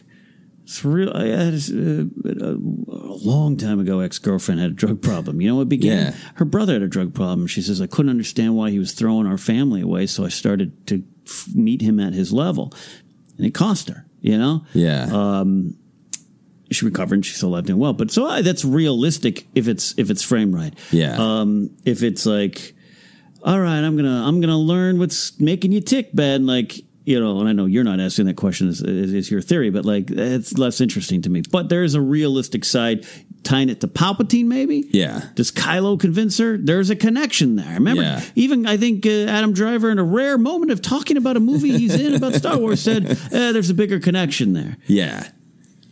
That they are bonded through the Force. And is that Yeah. hold my hand? We're going to jump to the dark side to defeat Palpatine. Okay. Yeah. I still don't know how it relates to an outfit change right away. Yeah. That yeah, that, it, it is really interesting how much is emerging that that is a sticking point. It really for is. you and I. And again, the engine of this movie might be entirely different. That's always what we don't know. Like the Last Jedi, we didn't know the engine of the movie is Yeah. the Resistance can't get away from the First Order. Right. So Yeah, yeah. knowing the plot engine changes things, but for right now, it does seem like all of these emotional things are compelling. But how do you get to the costume change? It's a yeah. It's a yeah. Yeah. That that's a big thing. This is why I'm curious. I'm so curious. Believe Yeah. me, I'm so curious of what this. Yeah. it's, it's a two second vision. Yeah. Because JJ JJ controls every frame of every trailer he puts Yeah. out, and and he is increasingly becoming more grumpy about this movie. He just wants you to watch it. Yeah. So they chose this for a reason. So that I, that doesn't leave my mind either. Yeah. I think there's a positive. Oh, go on, go ahead. But but it repre- but it does what this what I'm loving about this conversation is it represents all these possibilities for the characters. Yeah. mindset and, and tension and choices. So hold my hand. We're going to defeat Palpatine, and this is the only way to do it. Does she fall for it? No. Does she decide that I'm going to do this? I don't want I don't want Rey to fall for a lot of things. I want Rey to be like, okay, give me the cloak. yeah, We'll go do it. yeah. This is why I'm not writing the script. Let me pitch this to you. Uh, kind of the second part of what we were talking about. Not not that she's not interested in the dark side to embrace Kylo, but to just embrace the dark side uh, to fully know herself. Like we all have light and darkness within her. She seems to be, according to the movies and some of our wise heroes, uh, or Snoke at least, the the vessel that the light side has chosen. yeah. Um, I can imagine it's the first act. She's training with Leia. She is showing all this aggression and frustration. And there's this uh, idea that the Jedi of old said, hey, don't open any doors that even peek at the dark side. And this real sort of mm-hmm. just deny it. It's mm-hmm. bad. Don't even look at it, which, as we all know, if you've ever been told not to do something, Yeah. you know, that's that right there is probably why most teenagers ever smoke or vape because don't even. Don't, do even. it. And you want to know for yourself. Yeah. You want to know what you're capable of. You want to know what that feels like. I could absolutely see this as an act one. Rey meditates and Rey opens herself up to I have this anger, I have this rage, I have this fear of loss, I, I have this need to know my truth. Where will it take me? And she sees this vision, and then she is carrying that baggage throughout the film. Love that. Oh wow, I love this. And what if it in terms of just mechanics? What if that's how she first learns that Palpatine's out there in the galaxy? She senses it because she's exploring the dark side. Yes. Yeah. And now every choice is in the movie. She knows if, wait a minute, door A, door B are in front of me, and it could just be which spaceship to get on. Yeah. If I choose wrong, one of them might lead me to that path. Oh no, what do I do? And what's the risk? And do I still go forward? Worst choose your adventure ever, most Yeah. stressful choose your Yeah, adventure ever. Yeah. And this is a little bit of Dagobah Cave, Luke, a little bit of like yeah. not no, he didn't know. He, he, he's wait, wait a minute. he was told not to bring his weapons in. Yeah. Didn't listen. yeah, yeah. He would have had a different vision without his weapons. I do want to know what that vision would have been. Dancing in Cloud City with Ugnaughts. Ice cream with good side Anakin. Uh, there's these little teddy bear creatures that we were dancing with. and dad's alive. So if early on, Leia and and, and, and, and suddenly, Rey, Rey, Rey. instead of these are the first steps, Yeah. it's that. Yeah. And now, oh no, what does that even mean? And then Kylo comes along. Oh, I'll tell you what it means. Do you want this? Yeah. Yeah. Yeah. Your journey is a long Yeah. one. Your journey's Oh, yeah. I mean, yeah. If she starts just kind of communing with his voice, not understanding what it is, uh, she, her communing uh, cracks cracks open the existence of it to Kylo. That motivates them going after the MacGuffin, where they're both like have an epiphany. Yeah. To you know, cut screen to two eyes popping open at the same time, realizing there's something of immense power, and they both start running toward it. Grace and I have been hooked on this long running but stupid show called Ghost Adventures. Ghost Bros searching things. Uh, there is often with their spirit box, Yeah. they pick up a voice. Whoa, bro, what does that mean? So what if Kylo's like, I'll tell you what it means. My grandfather's boss is back. Yeah. Holy moly, let's go get him. Yeah. And Rey's like, no, I can't. Uh, and, No, and, this and, needs to stop. There's a race, Yeah. and and he uh, now there's some weight to the the idea of a vision. If it, if it's a warning, a possibility that hangs over her, I don't know. yeah. Yeah. I think that's very interesting. yeah, you got me excited. You Oh, good, good, You- you- good. You always do that. cracked the code, uh, cracked the Ken code. Um, You you touched on this, and I want to touch on it a little bit uh, more Mm-hmm. of how Palpatine Palpatine might go about manipulating her, but in particular, like with Ezra. Um, like with Anakin, I even think with Luke, he was kind of offering something that Luke at different points in his life wanted. Mm-hmm. Luke starts off being a Jedi to be like his father and defeat the bad guy, Darth Mm-hmm. Yeah. Vader, who killed his father. Even Obi Wan is telling him in Return of the Jedi, like, just kill him. It's the only way. So, Yeah. so Palpatine is kind of offering Luke something he wants in that throne room scene of like, haven't you always wanted to just kill him? Yeah. He cut off your hand. He tortured your sister, his own daughter. Wouldn't it feel good to just kill him? Isn't that kind of what you want? Yeah. It's not on the nose, but it is offering something that Luke has wanted at times. Oh, absolutely. And the confusion of of you know adventure. You know, because Yeah. Jedi not crazy. So it all what you're saying it all comes to this head of you wanted to, you want the excitement of killing this guy you're trying to kill. Yeah. Oh wait, no, I don't. That's not what I want. That's not- Boom, yeah. Lightsaber down. Yeah. What's that version for Rey? Yeah. yeah, So what what is it that she wants so bad that he could offer her? to me, it's not simple power. Yeah, because she's got that. She's got it. She's she's the Jedi now, according Yeah. to people. And again, we'll see if Broom Kid and other people come to play. It's Mary Black. Poor Jason Sindela out there getting ignored. Jason said, Emperor pulls back a curtain. This is Tamari Black. um, he's 10 and he's my apprentice. Um, it's not straight power, but like, uh, again, the sense of belonging, purpose, and I don't know. I so if she goes, if she, oh, okay, I'm Rey from nowhere. That's my, who I am, and I am. It's my battle now, and I'm leading, and everything's great. There's some trials. Kylo's around. What's going on? And then Palpatine shows up and goes, "You, you, what you really wanted was to belong to these folks, right? To this family, to your. Yeah. pa- I've got your purpose. You don't need all that." You wanted, you've always wanted this, and now I'm Yeah. offering. Much like Ezra, Yeah, they're using you for your power. You're just the Jedi to them. Yeah. I am your true family. Come on, yeah. Ezra, you want to sit with mom and dad and have a bite to eat. Talk Yeah. about your day at school stealing f- fruit on Lothal. you know, Jogon, Steeler. Yeah. yeah. It's it's repetitive a little bit, but again, uh, it's okay. Um, I expect and want a little bit of poetry in this. Absolutely. You know, I want her to to face Yeah. what ha- what others before her have faced and have a new solution. yeah, because that's what you again, again. Power, no. Peace, certainly, but they all want to win this war. Yeah. So again, does Palpatine say, "Here's how you can win it"? Yeah. Does Kylo say, "Here's how we can win it"? Maybe, but I love the idea of a complication in, in her place in this world. Yeah. just as she starts to think, "I have, Yeah. I have it." I think the thing that's interesting to me, and it, it does tie a little bit to Ezra, it does mm-hmm. tie a little bit, not functionally to World Between Worlds, but conceptually. Yeah. Because I agree with you. I, just, I love the World Between Worlds. And again, if it was just a, a novel building on everything, I think it makes perfect sense. I think in the context of a movie, I don't think mm-hmm. the World Between Worlds is a big answer. But just thinking of like, what could Palpatine offer her? Could could he, if it's true or a lie, could he say through through the dark side, you can change the past? Yeah. Your parents don't abandon you. Han doesn't die. Luke mm-hmm. doesn't die. Finn's never abducted and forced into this. Like, i there's something about mm. about Rey where she can't like. Is it that she can't let go of the past? Is that her her true weakness? Her search for belonging? And if it was just like, I'm gonna. Who who among us would not be tempted by a dark seduction when you're just offered to?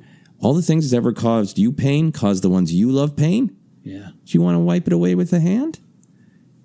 I liked it a lot. I liked it a lot. Again, it, it, it, there's some the world between worlds stuff. Let's put it on this nice, neat, artistic pedestal. But but if Palpatine can, you you get it's time travel. We both agree. Time we're a little complicated for us in Star Wars. Yeah. I'm, I'm okay with in other places. But yeah, you can go back to zero. And I don't mean like teleport, like uh, you know, Avengers Endgame. Like here's the serum. I mean that he's just the dark side is a path to unnatural things, things that shouldn't be done. The past is the past, and the future is the Yeah. future, and and you're in the now. I think is one of the huge lessons of Star Wars. So that's what makes this Yeah. an unnatural seduction, right? So that's why it's interesting to me because it's something that the dark side would claim. The dark side is all about holding on and possessing and Yes. not letting go, right? It's What- literally tightening your body. What a lesson to children. Yeah. of you are going to experience loss, defeat, and failure, and that's part of this journey. And and the temptation to sidestep all of that is is is is, is tempting, but it's it- it's not what you need. Yeah. So Rey, do you just is this big enough? Is this big enough a concept? Yeah, I think so. How do you how, again? How do you execute it? Rey, I can offer you back to zero, man. Another Yeah. plane of existence. None of this happens. You're happy. Oh, I'll tell you what, you still get to meet Han. He's cool. Yeah. Luke, you like Luke? I'll keep him. uh, Yeah, there's some there's some something interesting there. Yeah, yeah. I think yeah, you, you get it's big tripped up on the functionality, but if there's big, there's a good visual idea to it, but thematically it really it speaks to mm-hmm. me. Mm-hmm. Um, the there's been a big thing to me in Star Wars about the difference in combat. So like not what you do, but mm-hmm. why and how you do it. So the Jedi fight in defense, in the Sith attack, and when Jedi screw that up, that it it causes them to make mis- mistakes. Mm. And th- this was interesting to me from Dark Side Rey because she has grown up in violence to defend herself. Yeah. She she's not going around Jakku that we know of in canon stealing other people's scavenger finds. She's building a stick when she's what, seven, ten? We don't even know to defend herself because everybody has to because everybody's trying to take things from you. Right. So she's coming out of this place like, I'm very familiar with violence, but mostly from a defense place. Could some of her fall to the dark side just be the temptation to use power in an aggressive manner to go, hey, I'm pretty sure you're going to do something evil in a few minutes, so I'm going to proactively kill you. I'm going to go on the attack rather than the higher ground of defense. It. I think. I think you, a lot of people could struggle with that in, in storytelling and and I think that's I'm really intrigued by it. it, it it's it is uh, it is the the that the, the great part of that Battlefront Two sequence with Luke and, and Del Meeko. Right. They gave me a choice. Storm, you gave me a choice. Stormtroopers didn't. That's why I attacked them and Yeah. pressed my X button, killed them. it, and I know uh, uh, Mitch Dyer and I think Walt Williams who put that sequence together, particularly Mitch Dyer. That's what they wanted to like. How do you justify it? It's, Yeah. it's- and and and Jedi taking rank in armies, and they probably needed to do that. It seemed like the good fight. It seemed like they were defending the Republic Yeah. from separatist attacks, And- but and they weren't ultimately. Even, even when it's wrong, maybe it's right for a little bit and edit it. So I 100% see Rey questioning that. yeah. Why would it be wrong if I need to defeat Kylo and Palpatine? Yeah.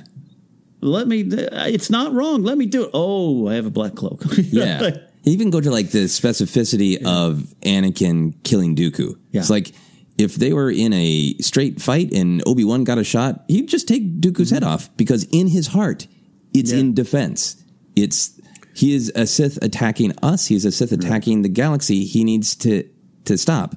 What makes it this violation is because he's he's defeated. defeated. And and Palpatine is is encouraging him to do it for vengeance. Mm-hmm. He hurt you. He cut off your arm. It's natural that you would want to act like that. So mm-hmm. you get down to even those like, you know, the Jedi are like they have this idea of the only thing you can't tolerate is intolerance. Yeah. And the Sith are intolerant. So w- when you have to, you kill them.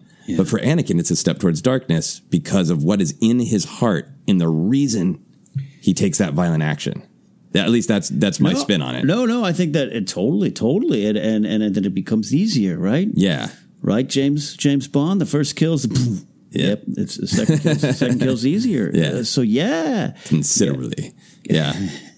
Welcome to us. Quote uh, Casino I- Royale. Yeah, I need to. I love the Daniel Craig Bond. Um, yeah, yeah, yeah. There's there's something to that. I, I think she's already proven, man. I mean, and, and part of eight, the, the the lesson we didn't see, or the the the the Lamu uh, uh, the, the caretaker party we didn't see. Oh yeah. you know the- that that's part of that. Yeah, the Lanai caretaker. The yeah, Lanai- yeah. I call them Lamus. Lanai. It's, it's been a while. It's been a week. I Um, understand.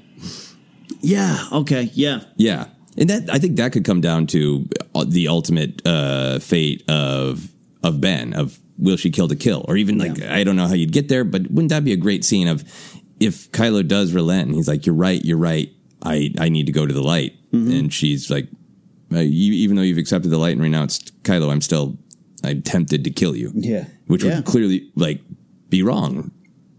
Or we get to we get to ask those questions, right? So now you're going into Luke and his visions or his retelling of uh, of killing. Right. Oh yeah, and that's a great connection too. If if you know, can you trust him? Will he not fall again? Is he too dangerous to be kept alive? Getting back to Mace Windu and and Palpatine in Revenge of the Sith is even if Kylo totally reforms and he says, "I'm Ben, I'm Ben, I helped defeat Palpatine. It was so wrong. I feel such guilt. I will never do this again." Yeah. It, you know, is she pressured to take his, it, and tempted to take his head? Yeah. Even after he has laid down arms, which is not a Jedi thing to do. Yeah. Yeah. Um, couple more questions. I know this is getting to be a long episode, uh, so we'll wrap it up here quickly. Uh, I was looking at Yoda's quote about "Lost Ben Solo, you did lose Rey, you must not." When I heard that in Last Jedi, to me it just had this great specificity of what was going on in Last Jedi. Mm-hmm. Rey's asking Luke to be a hero. Rey needs the inspiration, you know. Um, Yeah. So it just in context of Last Jedi, it seemed about Luke's choice in the moment, which it absolutely is. But that's interesting. If Episode Nine is going to be the threat of Rey falling, that we already have Yoda saying like, "Hey, you know, Ben Solo fell, Rey could too," and then we're really screwed. I take that pretty seriously. I take that that sentence, uh, the, these two sentences seriously. Um, again, it's not permanent, but again, it's Ben's lost. Leia says it later on. I know my son is gone. Yeah. Um, and and lose Rey must not. So now we're now we're really getting into Luke's purpose in nine, which Yeah. I'm curious about. Yeah. Uh, what, what does Mark Hamill tweet? Hashtag Luke the Spook. Luke the Spook, seemingly confirming that he's uh, appearance as a Force Ghost. Force Ghost. And and can we see him do you know do something big and spectacular to, Yeah. to save Rey or to inspire her one more? I don't know, but but uh, I think it's important. I think it's important to to her being even tempted by the dark side or having a vision.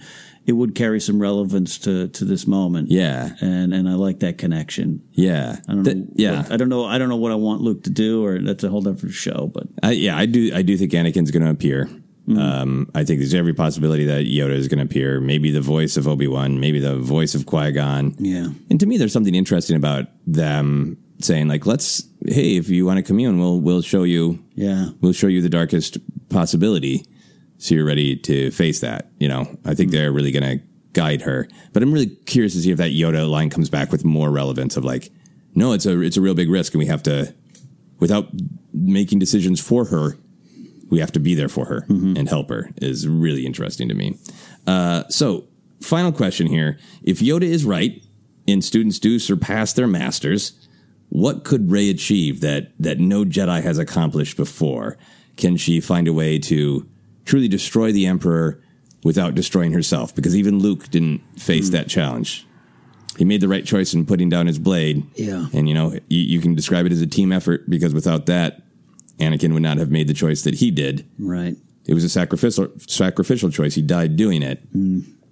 So, what can Rey do to surpass the masters of the past? Yeah, without removing any tension or conflict within herself, like this idea of of not falling or doing it right. Of and and Luke's the coach on the sideline going, "Ah, you did it! You did it! You didn't have to uh, take the loss I did or everything." Uh, Anakin going, "Oh, good, you're still alive. Good."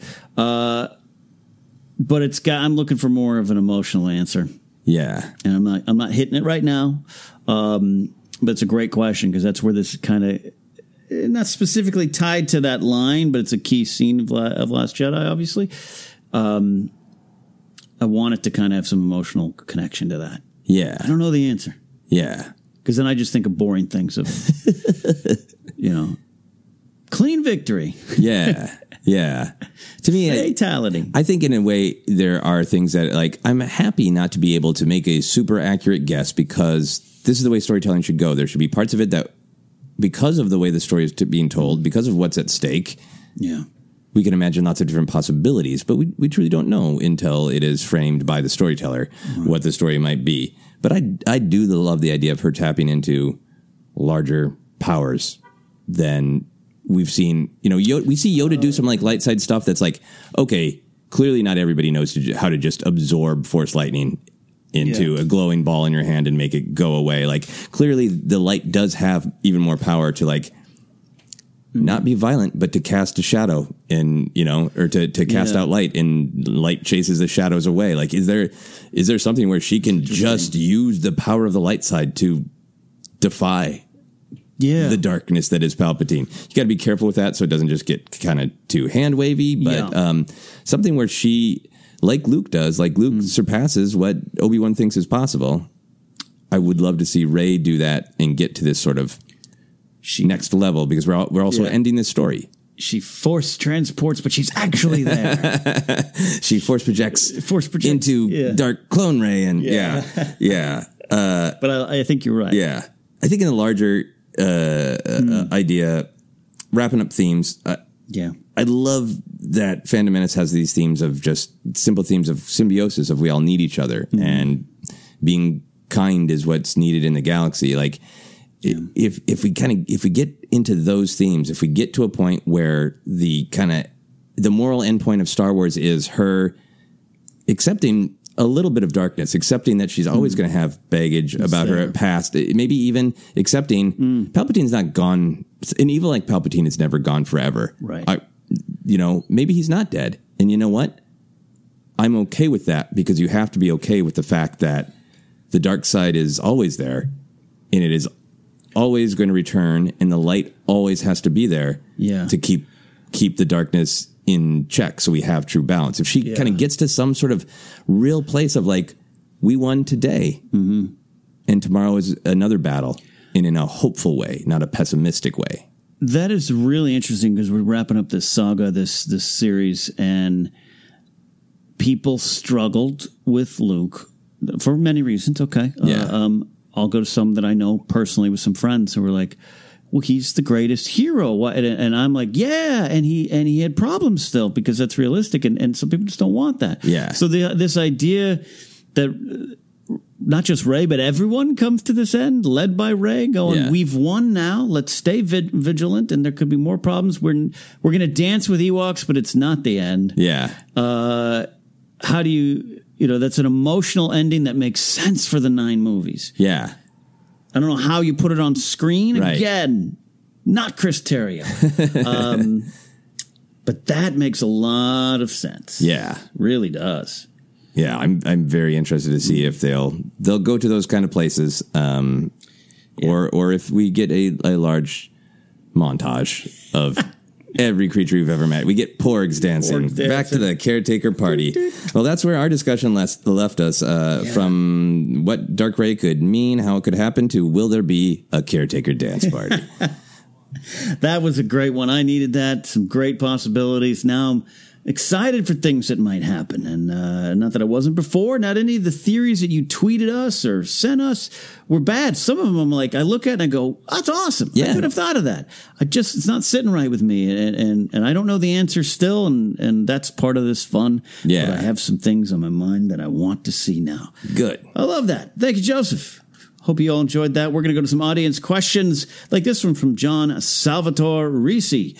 John calls in a lot to the afternoons. Hey, John, what are some of your favorite small or minor scenes? For me, in The Force Awakens, after the Battle of Takodana, when Chewie is getting patched up and the Doctor strokes his ego, that sounds very scary. You, you must be so brave. Then Chewie roars, gets me every time. LOL, Dr. Kalonia, right? Yeah. Uh, Downton Abbey cast member, I do believe.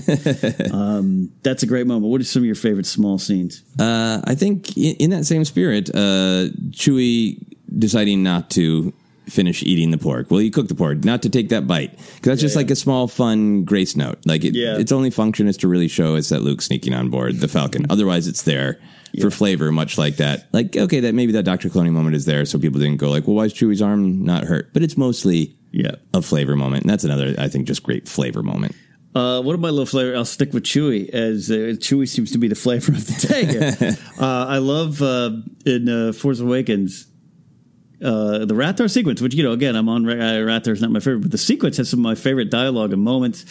Uh, uh, when Han's talking about Tatasu Leech, and uh, two times and he looks over to Chewie. Chewie got like, Yeah, yeah, man, two times. and then and the same in Force Awakens again, or a little earlier, when uh, you're Han Solo, the the great war hero. No, you're the great smuggler. And it turned, to Chewie. Chewie kind of is like, I don't know. Yeah. He's a lot of things. I don't know. I just love those little moments. Those are the little actions all through that I love. yeah, yeah. Those are great. Yeah. Uh, John, great stuff there. Christopher Lamb writes, Not many are talking about Han's presence in The Rise of Skywalker. We still don't know why Ben hated him so much, which I think is important to understand Ben's character. Would you like some more explanation how you would how would you like JJ to give Han's character closure to end the saga? Okay, Christopher, this is a good question here. Where do you want to start with this, Joseph? Because I don't I don't I, I think I have an understanding of why Ben Solo hated Han. Uh, yeah, But it might be from a lot of supplemental material too, and not everyone reads those. Yes. I feel like for myself, I have an understanding, but I think it does require you to take little bits and pieces and infer. Like Yeah. if, you, if you're just going with the Force Awakens, you know, I think that seeing a couple things of like Han saying, "I went back to what I was best to," smuggling, tells you I wasn't great at being a father. Right. Uh, Leia saying, "I shouldn't have sent him away." That's when I lost you both. Tells you, okay, there was a real disconnect with his parents. Yeah. He might have felt kind of just shuttled off to boarding school with his uncle Luke. Um, when Rey is when, when he's got Rey in the interrogation chair Hmm. and says he would have disappointed you. Yeah. It's a pretty just clearly he didn't feel seen, hmm. loved, appreciated by his father. And then if you want to, you go to the novels where we get hmm. just straight up in last shot where Han's just like, I don't know what to do with the baby. I want to teach him how to shoot a bat blaster because that's the only thing I know, but he's an infant. Yeah. What do I do with this? Like Han tried. Yeah. But he's not a great dad. And then you go to Bloodline where you realize his parents that he's already struggling to live up to didn't tell him the truth. He Yeah. feels, I- I think he feels lied to and abandoned. And that gets manipulated by Snoke. Maybe Palpatine in a helmet. We'll find out. We'll find out. Uh, but it's it's just a little to me. I don't think there is a thing. I don't think it's like Yeah. on my seventh birthday you X, you did this act. I think it is this slow building feeling of it's impossible to live up to these galactic heroes. They don't love me. They're afraid of me. They Mm-hmm. ship me away. They doubt me. And then some other figure comes in and goes, "Yeah, yeah, that's Yep. right. Concentrate on that anger. Your anger is right, and it grows and grows and grows." Yeah, you are you are the son of two celebrities, and everyone thinks they're just the bee's knees, and you know that uh, he he ain't perfect, and Yeah. mom's made some mistakes, and and and then top it off, they hide the fact that you're tied to the greatest evil uh, in the galaxy, and you're like, well, why? What what are you keeping from me? Is it a power I could have? You got man in the gold robe coming Yeah. by, maybe more. That that all tracks and falls to that moment. Yeah. but it starts particularly with Han of yeah disappointment. Yeah. clearly. Yeah. Um, do you need, more closure for Han in Episode Nine? Well, you know what I would like is Han closure from Kylo's perspective. Um, again, I don't know exactly how you would construct it, but I feel like uh, one of the, the moments that I do like in Han's death is even after his son has murdered him, all Han has to offer is just to reach up and touch his face and just be like, almost immediately going like, "I still love you. Yeah. I still love you, kid." I, if Kylo does have some sort of redemption, if it could be tied to that moment, if it could be tied to, look, you know, yeah, your father struggled being a good father, but he tried to reach you. Yeah. And even after you did the most unspeakable thing, he still loved you. And if that could make a difference to Kylo, that would be great to me, and I think would would uh, celebrate the spirit of Han and, as as you say, the emotional canon of Han Solo. Yeah, because uh, upon reading this question uh, earlier today, when I got got it uh, from Joseph, I was like, ah, no, yeah, Han to me had some good closure. But again, what's beyond just the headline there? Exactly what you described. It'd be.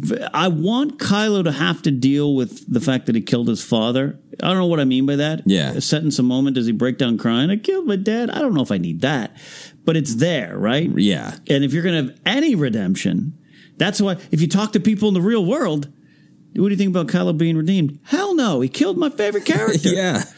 so he has to have, there has to be some kind of reckoning. And what you're describing is pretty powerful. I killed him and he still loved me. Oh, no, does, can Kylo forgive himself, overcome that? Does that destroy him? But if it ends up saving him and Han, Yeah. Han's mission in that moment, go get our son. It's successful. A It's couple years down the road is powerful to me. I don't need it because I still think it's a triumph for Yeah. Han that he did that. Yeah, yeah, But I think yeah. it would make it even more powerful. There you go, Christopher. Great question. Great thought starter. From Patreon, we go. We got David Nethelkamp. Does C-3PO's Red Eyes have to deal with the Last Shot novel, where this, uh, where the Phalanx, uh, Phalanx programming that provides a kill order into all droids across the galaxy? The droids have crimson or red eyes when they have received the kill order. It is within the realm of possibility. Is it within the realm of possibility that the Death Star or something else is a signal that will turn all your droids against you? This is the fear and nightmare we might be living in in a real world That's situation. right. So, David, this is a great question. Last shot. Daniel Jose Older wrote a, a, a pretty darn good book. A lot of droid stuff in there, L337 and everything. Um, all this is in the realm of possibility, but I, Yeah. I don't see it necessarily connecting up. Yeah, I mean, I think the this is more likely to me than some of the other more twisty stuff because Yeah. you don't have to have read Last Shot for right. Poe to just say like, "Hey, I downloaded this old software called the Phalanx program." Mm. Which you know turns any droid into a warrior, and we're all out of warriors. I'm I'm going to flip the phalanx switch. You don't have to red last shot. You just Yeah, get it. you get you get it. Or I mean, if Hux is out there trying to develop every technological Terry has, this seems like a real a hole move. Yeah, on Hux's yeah. part. Like I, I can basically beam a, a killer droid, and they're all going to turn red and kill Yeah. the resistance from within. That seems like a Hux move. There's a lot to me that um, uh, Rose. We we always forget Rose is high end tech. Yeah. and I think that's what she's going to be doing in the movie. I think she's going to be as a the Spider Man uh, movie Oh, yeah. canonized it. Uh, person in chair, you know, uh, the doing doing the tech Doing from remote. tech. Is this a is this a Rose special that she rediscovers this old Phalanx program and Yeah. weaponizes, Yeah. you know, uh, three PO. Yeah, yeah, yeah. Or- Weaponizes, uh, you know, a Buford. or has to reverse it. Or yeah, has it. to reverse it. Yeah, who knows which direction it's coming Yeah, from? But I, I, don't fun. know. I That's think fun. this might be one of those things where, like, yeah, maybe the uh, maybe the idea was there, and maybe Mm. this is a point where the story group could go like, well, that idea is happening anyway. Just call the program failing. Yeah. Yeah, that's what Story Group does. Great question, David. Hey, uh, Sean Pisano closes his out. Says, what are the chances that Admiral Raddus can make an appearance in the Cassian Andor series? Well, gosh darn, I hope so. Yeah. I'd love to see that. Um, he's part of the leadership. Uh, all those Mon Mothma, Bail, all these Yeah. characters. I really do actually hope we see them, especially my my guy Raddus. Yeah, the, the yeah the odds are 100 percent in my heart. I Yeah. want it to be. He'd be a great character to revisit. Uh, I think probably better odds that we see Draven. Mm-hmm. Uh, but I would love Raddus. Yeah, that'd be great. I think it's. I think that's totally on the table. And it would help people who aren't as uh, in love with Rogue One as others to see, like, oh, we're getting more of the inner workings of the rebellion and the formation of it, and costs and everything. Great questions, Sean, David, Christopher, John. If you have questions for us or comments on today's episode, or you want to tweet us some more Rey theories, but with the emotions of the character and the stakes involved, let us know on Twitter at Force Center Pod. Use the hashtag Force Center, like our Facebook page. Website is available at forcecenterpod.podomatic.net. We have TeePublic merch available at teepublic.com slash user slash force center. Uh, tweet us some pics. We'll share it. Go speculate responsibly and a speculate responsibly t-shirt. Podcast available in a lot of spots, including Podomatic, iHeartRadio, Apple Podcasts. We're on YouTube. Encore presentations of certain episodes are up there. Our animated databank brawl by Brian Ward. Kevin Smets' Force Ghost Party. It's up there from a clip from one of our shows. A lot of things going on there. And Patreon, Joseph. We're always building towards goals over there. That is right. Uh, we're gonna look at uh, the, some of the goals we got coming up and uh, do a little bit more promotion of specific goals and see what excites everybody out there. Thank you all for supporting us. If you're uh, interested in learning more about it, you can go to Patreon.com/slash Force Center. We got our own stuff going on. You can go follow me at Ken Napzok or go to my website, kennapzok.com to get information on my book, Why We Love Star Wars. The audiobook is out. Live shows, comedy in Washington, D.C. in mid-November. Uh, live at the Belly Room at the Comedy Store, Comedy Store September 12th, just added.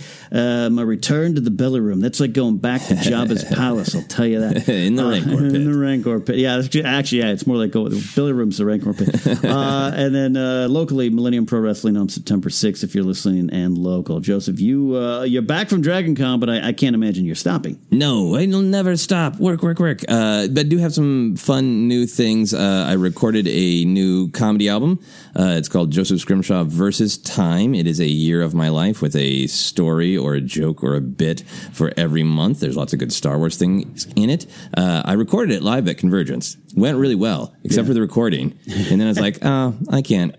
I can't put it out. Yeah. And then I was just like, no, damn it. Uh, I'm going to listen to uh, my heroes and Yeah. not not be held back. Uh, so I just recorded it uh, here uh, in my home with a beer, uh, and now it is out in the world for everyone to enjoy. My non-live comedy album. Love that. If you're interested on that, uh, it's I'm in all my social media, but it's also on the front page of my website at josephscrimshaw.com where you can go to check that out. Uh, and you can of course follow me on Twitter and Instagram is at Joseph Scrimshaw. Hey, this is a wonderful supersized episode. We, I think all of our episodes are supersized because we like taking our time to go through everything, go beyond the headlines, the theories, and really look at the core of Star Wars, which also is the core of our enjoyment of this crazy space saga. We'll see you next week here on Force Center.